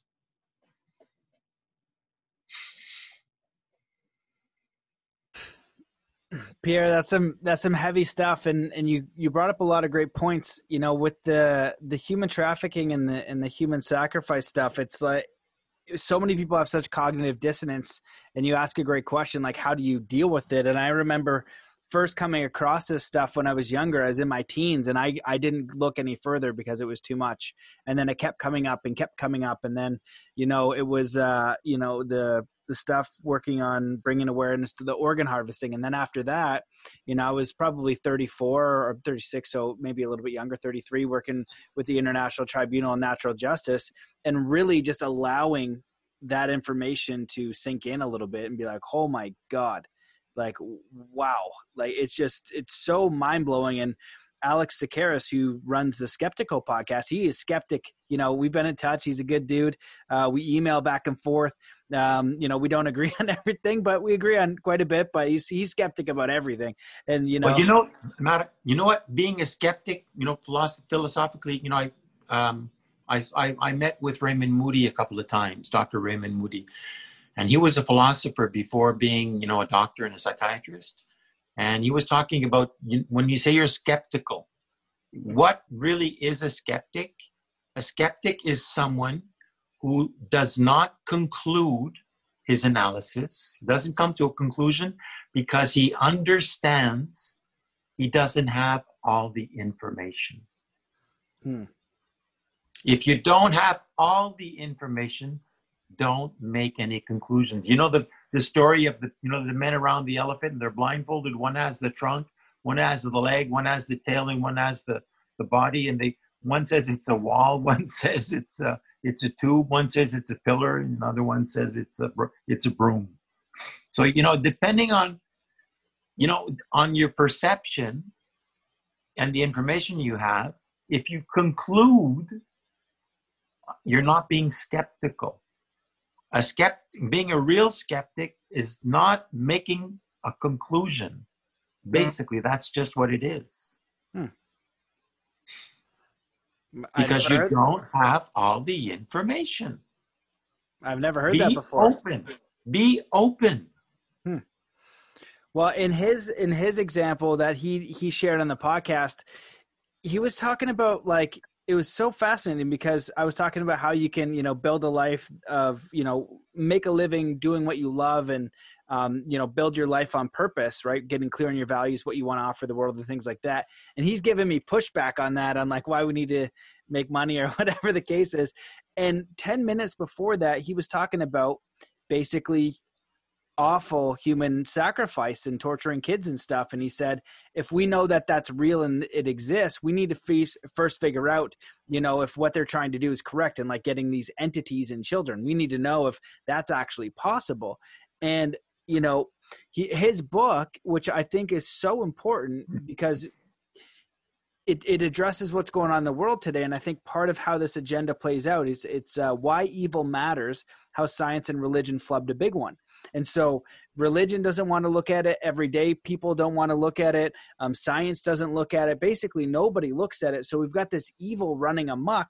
And I remember in my younger years, eighteen and still now, uh, being like, nobody, nobody cared. Nobody, nobody cared about the bankers. Nobody cared who actually started the wars and who funds them. Nobody really cared about um, really pulling back the curtains to see why these things were happening and what we could do to potentially solve it, because it's one, it's too big for one person to do. But I feel like this awareness is necessary so it can be stopped, because first it's terrifying.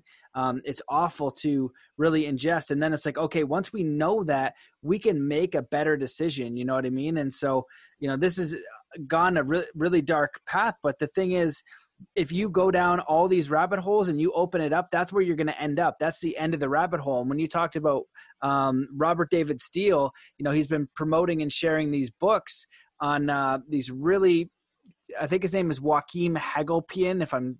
That's it. Joachim Hagopian. Yeah, that's yeah. exactly it. And, you know, he's got three books on it, and it's like, no, this is actually legit. And so if this is legit, and, twenty you know, in the States alone, eighty thousand kids a year go missing, right? You want to talk about a pandemic? Well, talk about the age, right? Um, the horrendousness and numbers. Human trafficking is not even comparable. COVID nineteen is like a spa vacation compared to that, because like we know, you're a doctor, correct me if I'm wrong, ninety-eight percent in long-term care in Canada, average age of eighty plus with uh, usually two or, or more existing conditions. And so that sounds like they've lived a life. Um, they've passed on. It's not like twenty-year-olds are dropping dead out of nowhere from sort of... Well, actually what's happening, the suicide rate among the young people is, I mean, doubled. Right. Yep. ten to fourteen-year-olds. That's, that's yep. serious. Yeah, exactly. And I've heard uh, even even in the middle that they were saying uh, the doctor was releasing articles saying that they're seeing more deaths from suicide than they were from COVID, because they were dying and then they were doing the P C R test and then labeling it with COVID. And I actually saw an article in Canada today or, or a few days ago that said they're labeling uh, even suicides in the COVID numbers. Um, I need to verify. Someone fact check that one for me, but I, I just glossed over. I didn't look. It wouldn't surprise me. You know, it wouldn't surprise me at all. And so that's people's questions, like, how are all these people dying? Why aren't you wearing a mask? Things like that. And so it's crazy what's going on. Um, you know, I could tell we, we're going to have to do probably two or three of these. I didn't know it. You know, I'm glad that you're kind of out here sharing that stuff, because that's where it needs you, it needs, you have to wrap your head around that darkness so we can provide a solution. And so that's what I want to ask. How do you, how do you feel about this? Because when you ask the question about, how do we live with that? That's something that has been challenging for me in my life, to know about these horrendous things and not having a group of people that wanted to at least think about or or come up to a conclusion with. And I feel like in the New Age spiritual community, they'll talk about, you know, these two things, we get more of what we want. And, and I agree to that. with that to an extent, but I also believe there's a bit of manipulation in there where when we when we're not taking action against something that is harmful, that is trying to oppress, that is going to do something, um, we're dishonorable. And it's interesting that the entire Bhagavad Gita is is based on a war. It's based on yeah. conflict. Well, well so- that, that that's where that's where we that's like you say where the the rabbit rabbit hole ends. Now you're you've been in martial arts. Have you ever had to face someone who wants to kill you? Uh, I had a gun to my head and talked down a guy with a machete, but I don't think they were out there to kill me, but they had dangerous weapons. But I think I think the intent of someone wanting to kill you would be very different. It'd be, okay. And you'd have to defend yourself. Okay. So the guy that had the gun to your head, he wanted to rob you? Rob, yes. Just wanted the money, wanted to scare you. Yep. Same with machete, and the machete guy wanted to kill someone else, and I got in the way. Okay.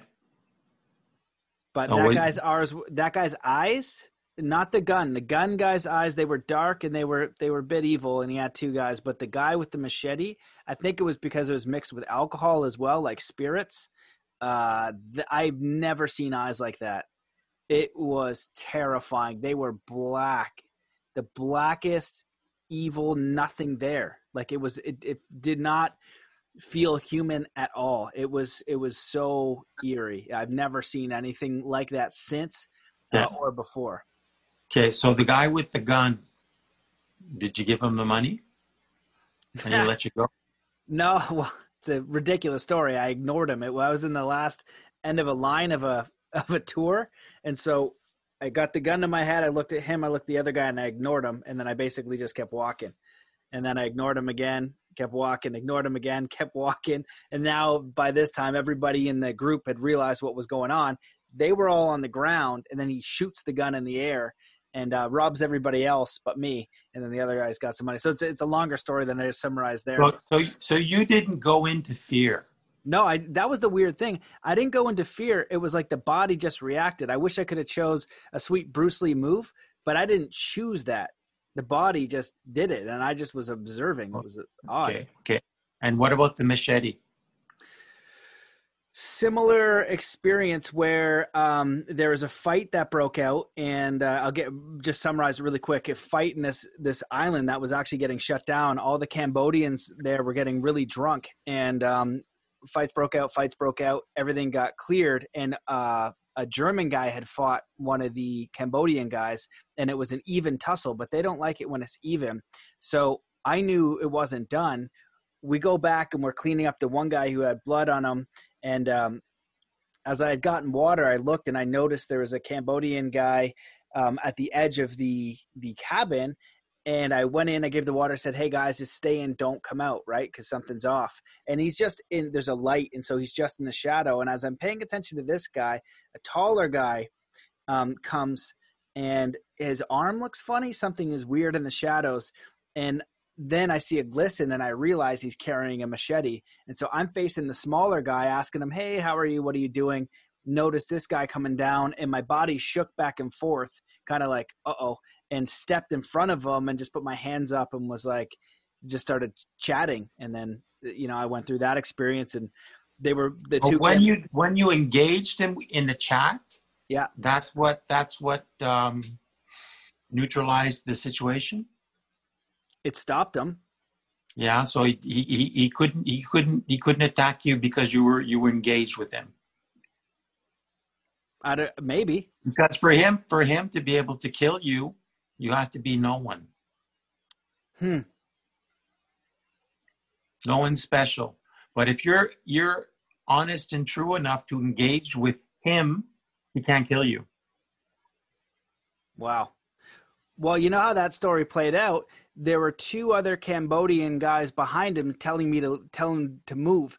And somehow this, this is the only, the guy with the machete was the only six foot Cambodian I saw on my own trip. Guy's six foot. And he was on the island. I found out the next day from someone there that he was on the island hiding out for murder, because this is a remote island. And that's why that guy was there.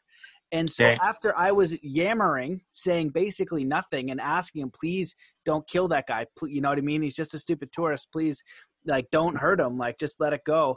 Um, he just, the only thing he says is, he says, "He's okay." And then I said, "Please promise me you won't come in later." And he said, "Okay." Okay. Okay. That's what, how that happened there. This is a terrible question to ask. I'm sorry. Okay. You, you know how to kill someone. Well, I don't know if I could have taken him out with like maybe equal weapons, you know, but it would. You know, it, it doesn't take that much to kill someone. Oh, no. Yeah. I, I well, yeah, I, I could. I know how. Yep. You know how to kill someone. Yeah. You know, I'm an anatomy teacher. Right. Do I know how to kill someone? Probably. I'm a doctor. Do, do I want to kill someone? Okay, but you know, we we you know we're we're being threatened. Okay, um, there's fear. I mean, you don't want to go there because you know the moment you're in fear, that's when the predator identifies the the shark identifies what? Fear. Yep. Yep. That's what it, that's what triggers the shark. That's what triggers the wolves. That's what triggers the predators. you're afraid, they're in predatorial mode. So the more we're in fear mode, the more we're victimized.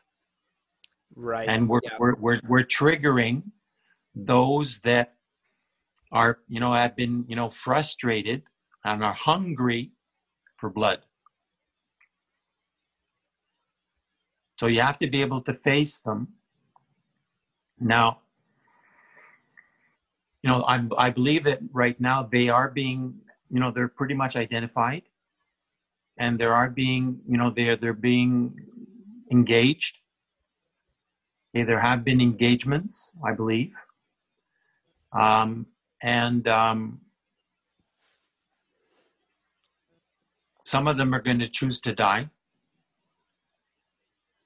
And some of them that, um, you know, they're, if, if we're able to recognize, you know, their programming through their history and the suffering that they're going through, maybe they can be helped to get through this, you know, truth and reconciliation. Okay.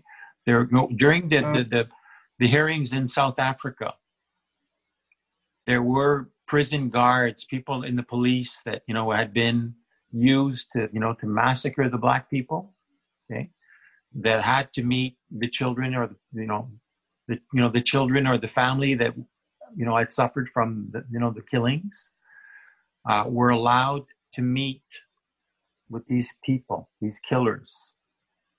And it's amazing that how there were people in the families that were able to have enough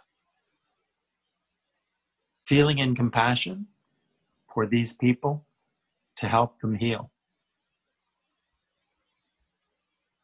And it's, you know, can you imagine that?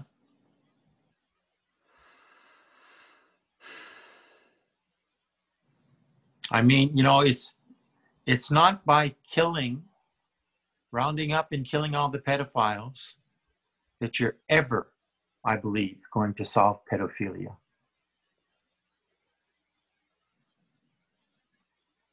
You have to go deeper than that.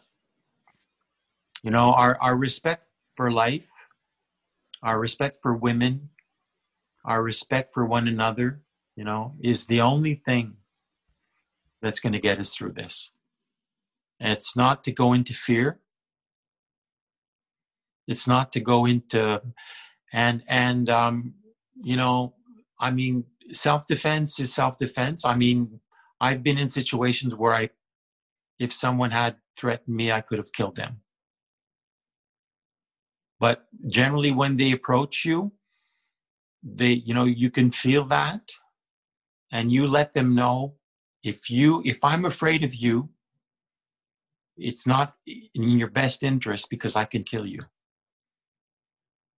You don't want me, you don't want me, your enemy. You don't want me wanting to kill you because I can't. Yeah, and, and when you talk about that, what I, what I've been saying um, to people lately is, you know, when we talk about a fighter spirit, and um, you know, when when they say that in, in combat or or something similar, and especially in a life or death situation, the spiritual will to protect is so much more ferocious and powerful um, than the the will to oppress. You You're know talking I mean? about the chi. Yeah, exactly. Right. What, what a, what a mother would do, what a person would do to protect versus somebody trying to oppress. And I saw that, you know, re- in, a, in a recent video with, you know, again, this, like the Antifa, basically terrorists, they're paid instigators to go out, but some people are trying to protect their city. And that emotion is like, enough is enough. You have to stop terrorizing these cities and these people and, and each other. And the other ones are armed combatants. So it's a total different equation. And that, that's what gives me hope moving forward, is that spirit. Like when you talked about, you know, protecting the soul, it does feel like it's a fight for humanity's soul. And that, as long as that's in us, you know, we're going to be moving forward. There's no way we can, I don't think any way we can squash that. And if you go farther down the rabbit hole into the A I and, and, and the vaccines and what's possible there, it seems like that's the agenda, is to take that spirit out of us. And Rudolf Steiner also has another quote about a vaccine that would take out the spiritual inclination of, of human beings. And so we need to be wise to this. And you're right, not afraid, aware with open eyes and connected with each other. Like the baby example is a good one, saying like, hey, you know, we want to protect this. This is sacred. Life is sacred, you know, and so is yours. Um, but you cannot be permitted to go around harming.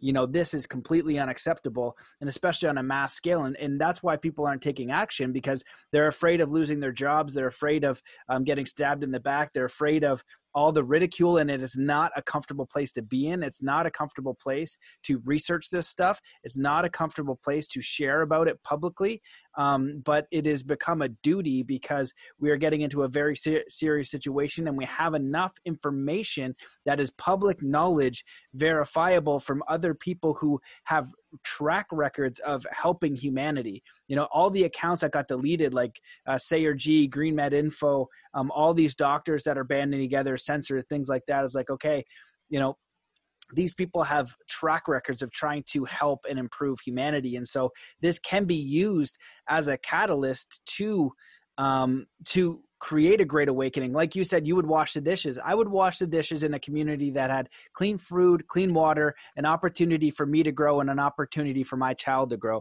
We don't live in that kind of environment. We don't live in that kind of system.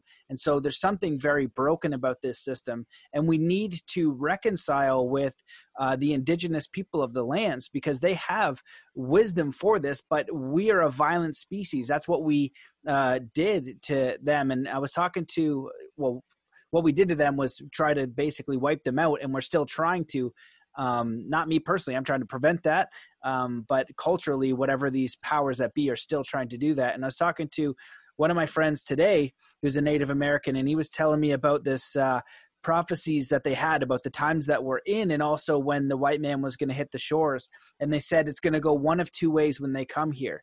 Um, one way will be that we will work together and we will create the most powerful and beautiful and diverse um, community of people, civilization together. So you've got the Europeans, you've got the Native Americans, you've got all these cultures together, making the most powerful, not just in Canada, right? Because they called it, is, I think it's that's Turtle Island, right? All of North America. Um, line, yeah, man. Turtle Turtle Island. So that that would be it. It's not sectioned off with cities and states and cultures, but we went the other way. And so uh, so that's that's the experience we're having now. And it's in this more of the conquer. Uh, the eagle and the condor meeting together. Right. And so now North, North America and the condor being South America.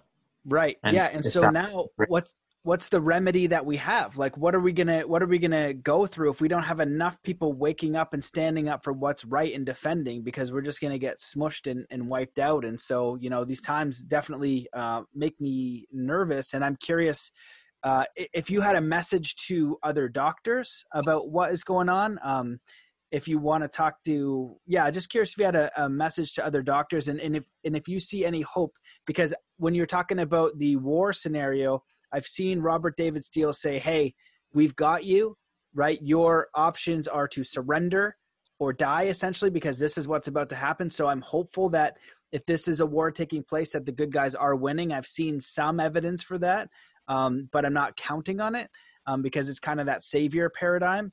My hope is that the people of the world can somehow extend their compassion to what's going on beyond COVID into all cultures, into all things, into reimagining and really contemplating on who they are, their own spiritual connection, and getting back to basic human decency and understanding, because this ruling like ruling class or ruling structures are basically oppressing every person on this planet. We're being forced to defend, right? I can't go to the grocery store without a, a mask. And in that example you shared about a kid, you know, telling them they're killing grandma, like that is, that is some dark stuff right there. You know, um, it's really, really dark stuff. And that's how you can tell it's kind of Luciferian and wrong, because it feels so icky.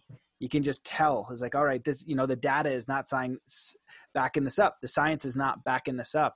And so what is creating this is the World Health Organization and those people who ran Event two oh one, um, who are behind the scenes, who are now more and more coming to the light more of this is getting exposed.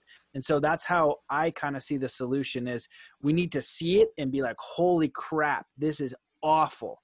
Um, now we know that we cannot go back to that. What do we need to change as an individual in our communities, in our structures, in our families, in our schools, in anything, in our own way of being, and share that with others? Because when you're enough, when you don't fear death, when you are whole in your own being and you have a spiritual connection, you want to be supportive to all life. You want to be synergistic. You want to be helpful. You do not want to oppress, and you want to protect life in, in all its forms. And so that's where I hope we can get to. And I, I'd love for you to kind of speak on that and give me your two cents.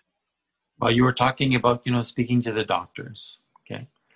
Now, if you believe medicine is a business, if you're in it, you know, to, um, because you think you're better than others, you know, if you're there for the money, you know, if you're there for the prestige, you know, um, you're, you shouldn't be there. You know, it's really about service. Okay. And, um, you know, devoting oneself, you know, to the service of our, you know, our, our community, okay, with and using our talents is a is a really good and honorable thing, okay. And you do deserve uh, conditions where you can be um, mindful enough to make, you know, the right decisions for the benefit of the people that are in your, in your care. And um, you know, I think that everyone has a responsibility to uh, do their.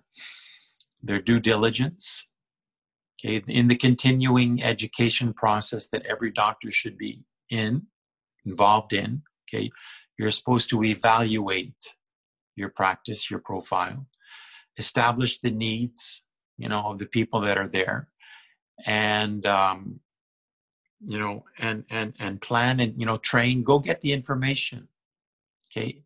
Now, To, to be able to can make a, an, an informed decision as to what you have to offer.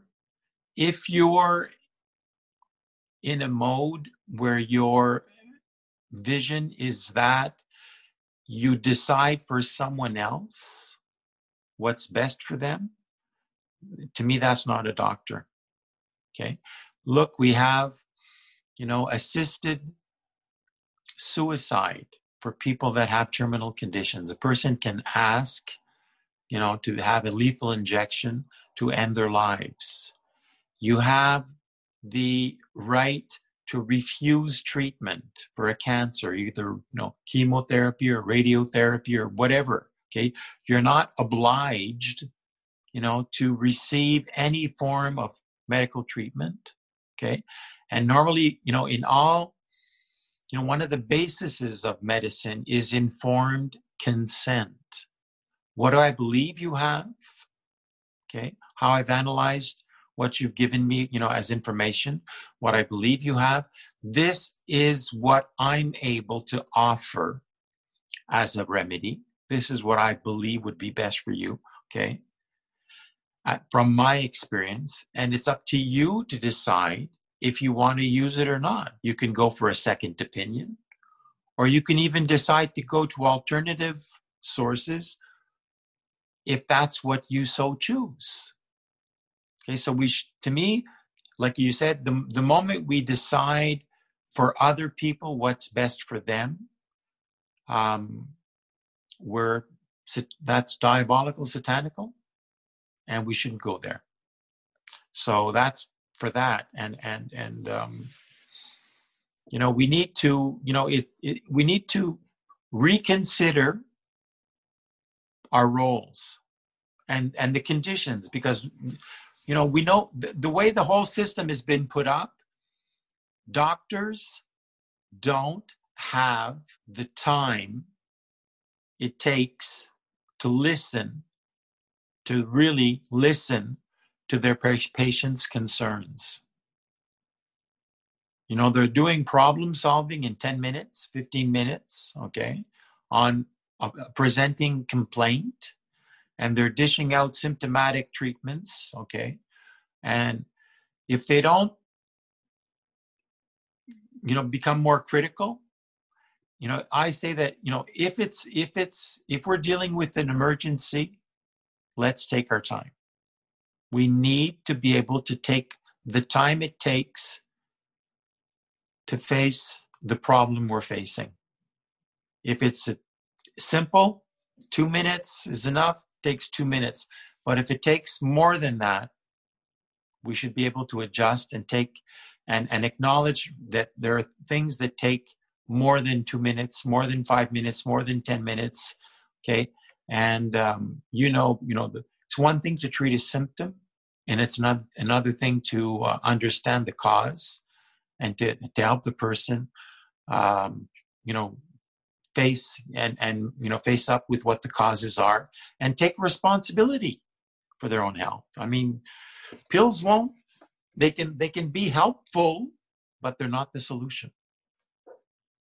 You know, we do, we do have pills, you know, we do have good pills, you know, and we use pills, you know, but, you know, if you're, if you're not doing, if the pill helps you to do, to keep on doing what's making you sick, the pill ain't, the pill, the pill ain't good for you.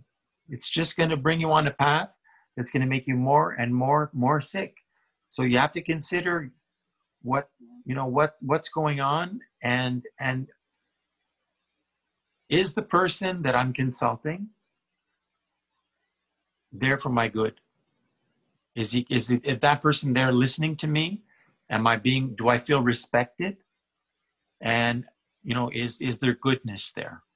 Or am am I under a, a system that is telling me what to do? That is looking down on me and treating me like less than human. A case. You're an interesting case.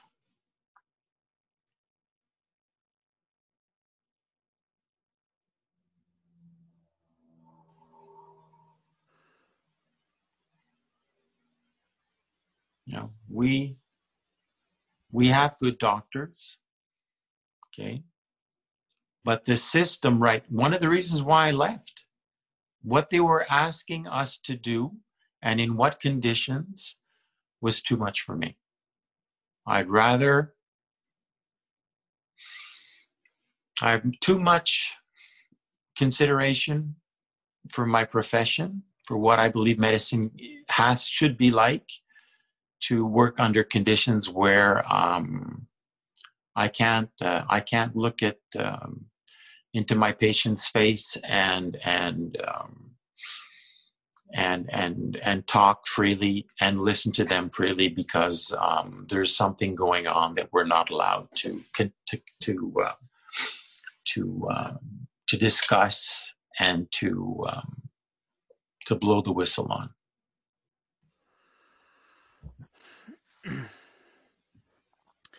Wow, Pierre. Well, you know, this entire thing has been, um, you know, mind-blowing, stressful, informative, um, because we're we're in heavy times, and they, they just are what they are. We're we're here, and we are facing some challenging times, all of us. And I think a lot of people are just hoping it's going to get better.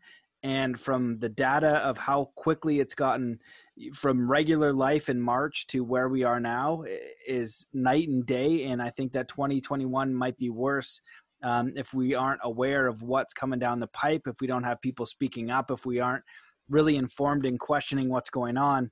So I appreciate you for coming forward and how hard that must have been, and, and to leave a practice that I know that you love and cared for for so long must have been incredibly hard, to try to share a message that might be able to impact more people to kind of say, hey, you know, we need to be aware of what's going on right now, because this is, this is serious stuff. What, what they're telling us to do in, in the hospital situation. And, you know, obviously all your other information as well. Like, you know, my friends have known I've been researching this forever, and I can never bring up pedophilia or human trafficking because it's just too dark. Um, but it does go to the power structures, and that, you know, when you peel back the curtains and you actually want to know how this world works and what's going on here and why is there so much suffering that it seems systematic, Um, who is creating those systems and to what end? And they are not very comfortable answers.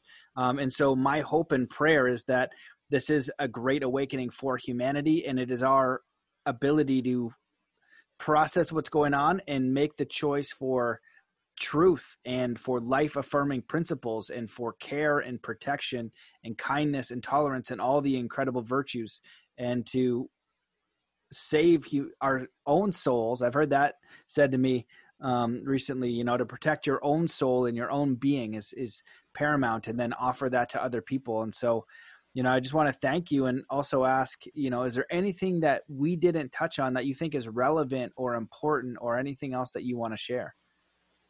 Well, you know, we we acknowledge that we're in a difficult time, and we also acknowledge that there, and you are very well placed to know the number of people, of quality people that are there, working, engaged, dedicated to making this world better. There are a lot of amazing amazing, beautiful people out there that have devoted their life and their souls to making this world a better place.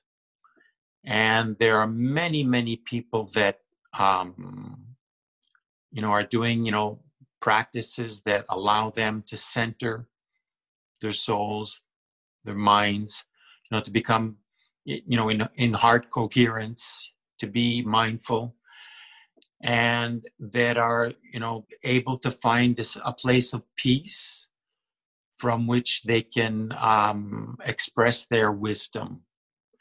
And every person is medicine.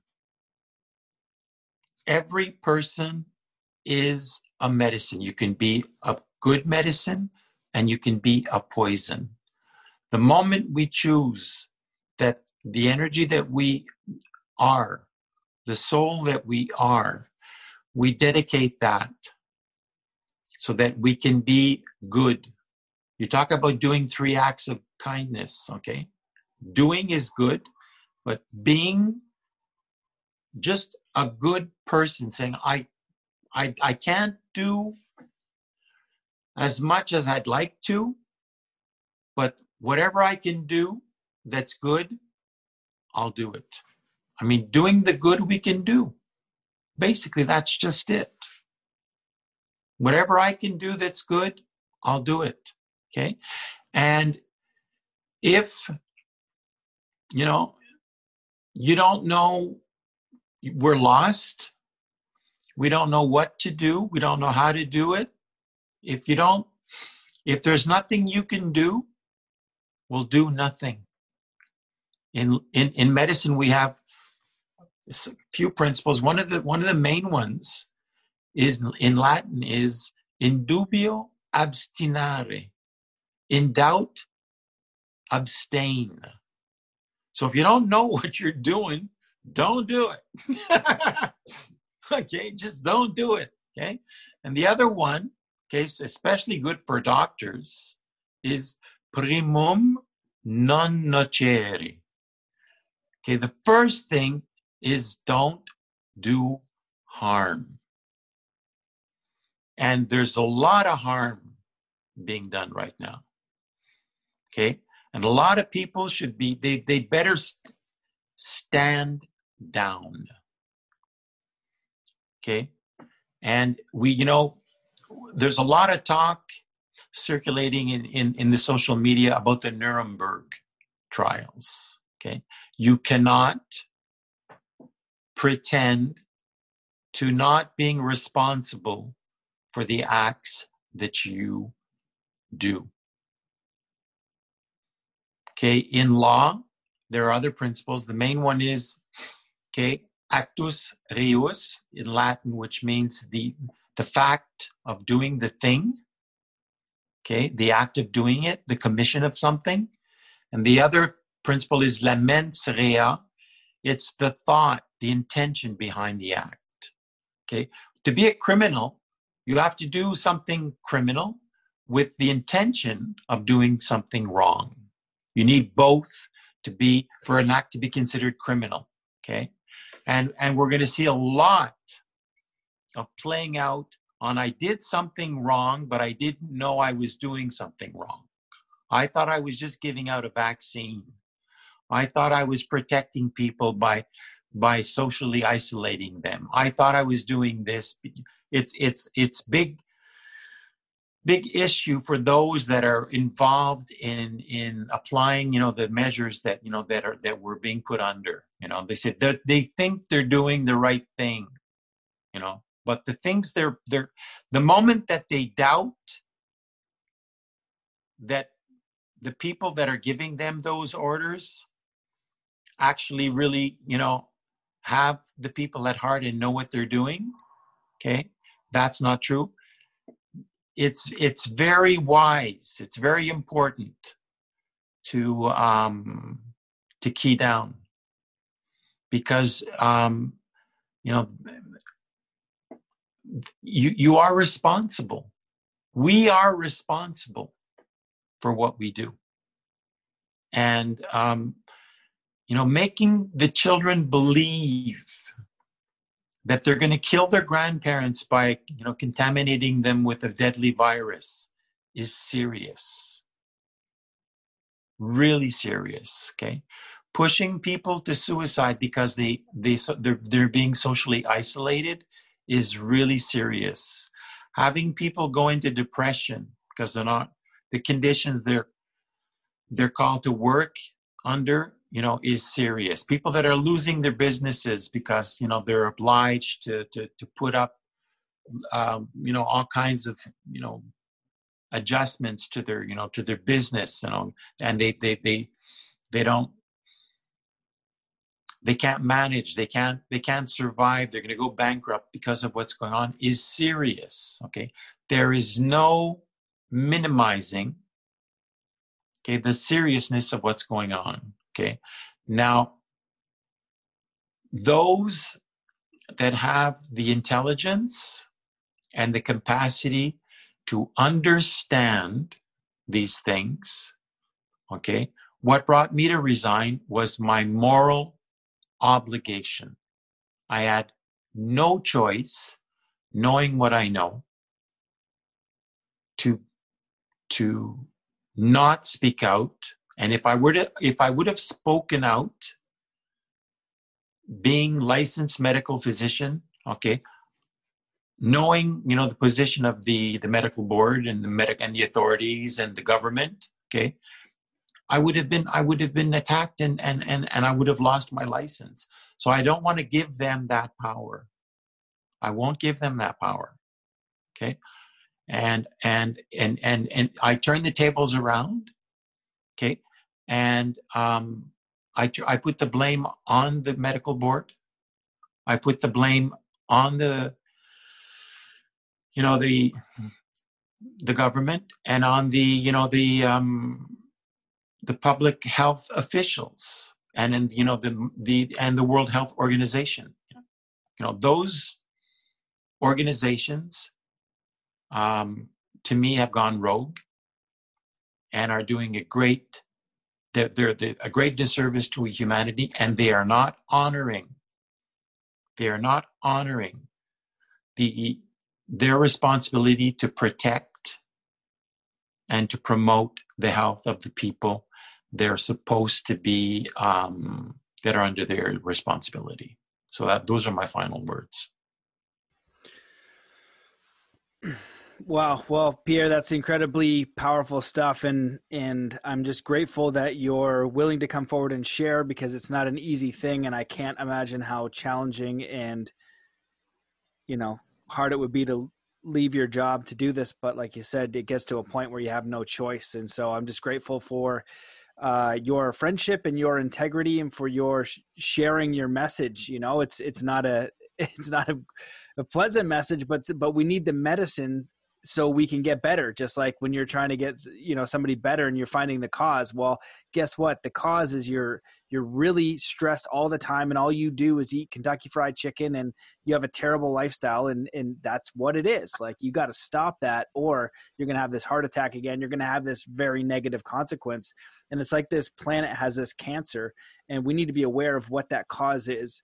We need to look at it right in the eye, not be afraid of it, and then make the right choices and not say, I was blinded, I was duped. You know, listen, you know, listen to other people who are, I don't know, maybe offering a different solution. Don't oppress people, you know, don't, no matter what your position is, don't oppress people. Don't kick them out of your life.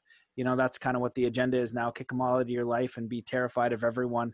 Um, we need to take ownership for our actions and, and do the best we can, and, and hopefully connect to some sort of spiritual understanding to, you know, reach out to like, hey, how, like, please guide me into uh, right intention, right? Men, I think mens rea, is that what it is? The, the mind's the mind part, you know, and that's one of the prayers that I hold, because I, I only know a little bit of a little bit.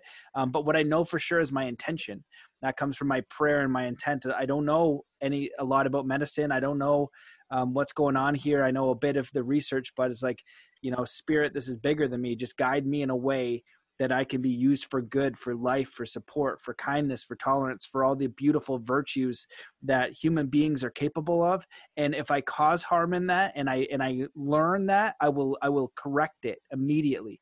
Um, you know, I will always act in in the best that I I know how, and I will protect other people who want freedom and virtue and kindness and tolerance and and growth and and all those kind of things too. And so when you when you walk that path, it's pretty easy to clear. Or to see what is oppressive, what is violent, what is aggressive, what is manipulative. You know, it's very clear because, you know, in combat, I'm asking you to leave me alone. I am not coming close to you with a needle. I'm not telling you that you need to wear a mask. I'm not telling you to, if you're afraid, you, you're welcome to stay at home. You're welcome to stay a thousand feet away. Um, but if you have a daughter that wants to come over for my, with mine, and, and from the data that we have and the information we have, um, and it says it's safe, I, I'm going to make that choice. That's going to be a choice that I'm going to make for my family. And when I learn about other systems like vaccines and the potential of five G and all those other things, and these nanoparticles that might come down the line, and we and we get to a new stage of this, um, it might be a new stage of understanding to um, become aware of and to avoid. You know, in combat, if you know it's coming, you can avoid it. You know, you have that opportunity. And so it's a big ramble to say, I'm going to continue to do my best. And I'm grateful that you're doing your best and you're committed. And, and I feel like everyone that I know since the beginning of this who has had integrity, including yourself, is doing their best to support life, to support humanity, to support community, and holds a vision of a better world. And it's challenging to hold that vision of a better world when you see it getting even worse than it already was when it wasn't great to begin with. And so um, I think if we can keep planting that flag and keep holding that intention and keep holding that vision, we are going to have an opportunity as an individual and also community and also a planet and also a species to build something better. But it's going to take action and tenacity and courage and community. Well, I want to thank you really totally, Matt, for the work you've been doing. I'm really, really honored, honored to have had this conversation with you, and uh, to have the opportunity, the, the, the privilege of knowing you. I feel the same, Pierre. It's uh, better being in this boat with you, you know. It's better yeah. to have friends when you're going into the battles. Like, you know what? Yeah. And like you said, I would I would die with the people that I am with, knowing their character and their life's work and what they've done and what they've stood for, than to stand on the other side and be in fear and oppress and do things that I can never live with um, because of my own fear of my own life and uh, what other manipulation uh, might be coming down the pipe. Um, I know that you're a medical doctor, um, but do you have any, or were, and still are, you still are, um, well, you have to start a private practice in the quackery, you know what they said, like the anti-Rockefeller, you know, just, uh, yeah. Uh, yeah, so, but uh, where could, is there anywhere people could find and stay in touch or, or ask questions or connect? Do you have any kind of simple blog well, or something from your art? Uh, I'm, I'm, I'm, I'm, I'm I'm still dedicated to doing the best I can to help whoever I can in whatever way I can. Um, it's a whole new life for me. Um, I have I have a Facebook page, uh, Pierre Theriault, um, which maybe I can send you the link. I don't even know how to do that, or you know, whatever. I can, I can link that up for you. Yeah. and and he's, also, um, he's not he's not the so, tech. So, you know, I'm generally not someone who's been very you know techno and plugged up, and I've you know pretty much away from that. But um, you know, I'm certainly interested um, in um, meeting up with people that are you know that are. Able. I believe there's nothing we can't do getting the right people around the table. I'm sure we're going to, we're, we're going to get through this, Matt. I'm sure um, we're going to win this war. Um, we're going to see good things coming, even though we're in the, the thick of it right now. Um, um, I don't believe we can, we can really lose because, um, Truth um, has a way of um, solving things. I mean, you're always more comfortable when you're living in your truth. So, you know, happiness and truth go together, you know. Li- living in deception uh, isn't comfortable. So I believe that... Uh, You know, we're going to find our comfort in, in, in our faith and in our in our, in our truth, and um, I believe that um, I believe in, in, in what's greater than than our, than us. That's gonna, that brought us together in one because you know who know you know we we got we, we got together and we were able to do this. So so I'm sure that you know you've been put in contact with so many you know, extraordinary people, and you're, I know what you're doing. I appreciate what you're doing, and I thank you for what you're doing. And um, so I believe that, you know, we're going to be guided through this. And um, if, you know, we follow our hearts, we're going to be put in contact with the right people at the right time. I mean, this is alchemy. Everything is planned. Nothing happens for nothing. So, uh, I trust in God we trust. I don't think I've ever said I don't think I've ever said it on the show, but amen. I don't think it's a spiritual podcast. I don't think I've ever said amen on the show, but that's definitely yeah, I, I agree. I, I have that sentiment too. We you know, ho- hold the faith. Um, and if we hold our own integrity and that's how we go down, then that's a righteous way to live and to honor ourselves. Don't dishonor your spirit. Um, don't bow down to fear to the best of your ability. And I do believe that, that we will have an opportunity and, and yeah, an opportunity and a way to move towards cohesion, life affirming ideals and people and community and solutions. And so we just need to be in that resonance to move in that way. Yeah. Nature is strong. Yes. Nature is smart, and the universe did not get to where we are now without intelligence. So, I mean, um, there's there is an intelligence behind what's going on. There's a there's a reason for all of this, and I trust that. I trust that. Beautiful. Well, me too. Some days I lose a bit of faith, but I'm glad you ended on a high note because I'm like, oh God, I know all this stuff is terrifying. Um, but yeah, it's, uh, well, I agree. And we'll, we'll get through it together no matter what, you know, and we're going to find each other because all the people that I've spoken with and know of, those are people I'd, I'd start a community with tomorrow. And I, we just need a little bit and we'll, and then world can do whatever it wants. And this is what we're going to do. And so, uh, we, I agree. We, we are getting together right now. Yeah. Agreed. Uh, I love you, Matt. Love you too, Pierre. I love you. You know that. I love you too, brother. Well, thank you so much for who you are, for coming on the show, for sharing and your, your bravery and courage and your integrity. So thank you so much. Um, I look forward to staying in touch and we will. Yeah. I hope so. I hope yeah. so. Sounds I'll good. I'll be following you. All right. Thanks guys for watching. See you in the next one. Peace. Peace.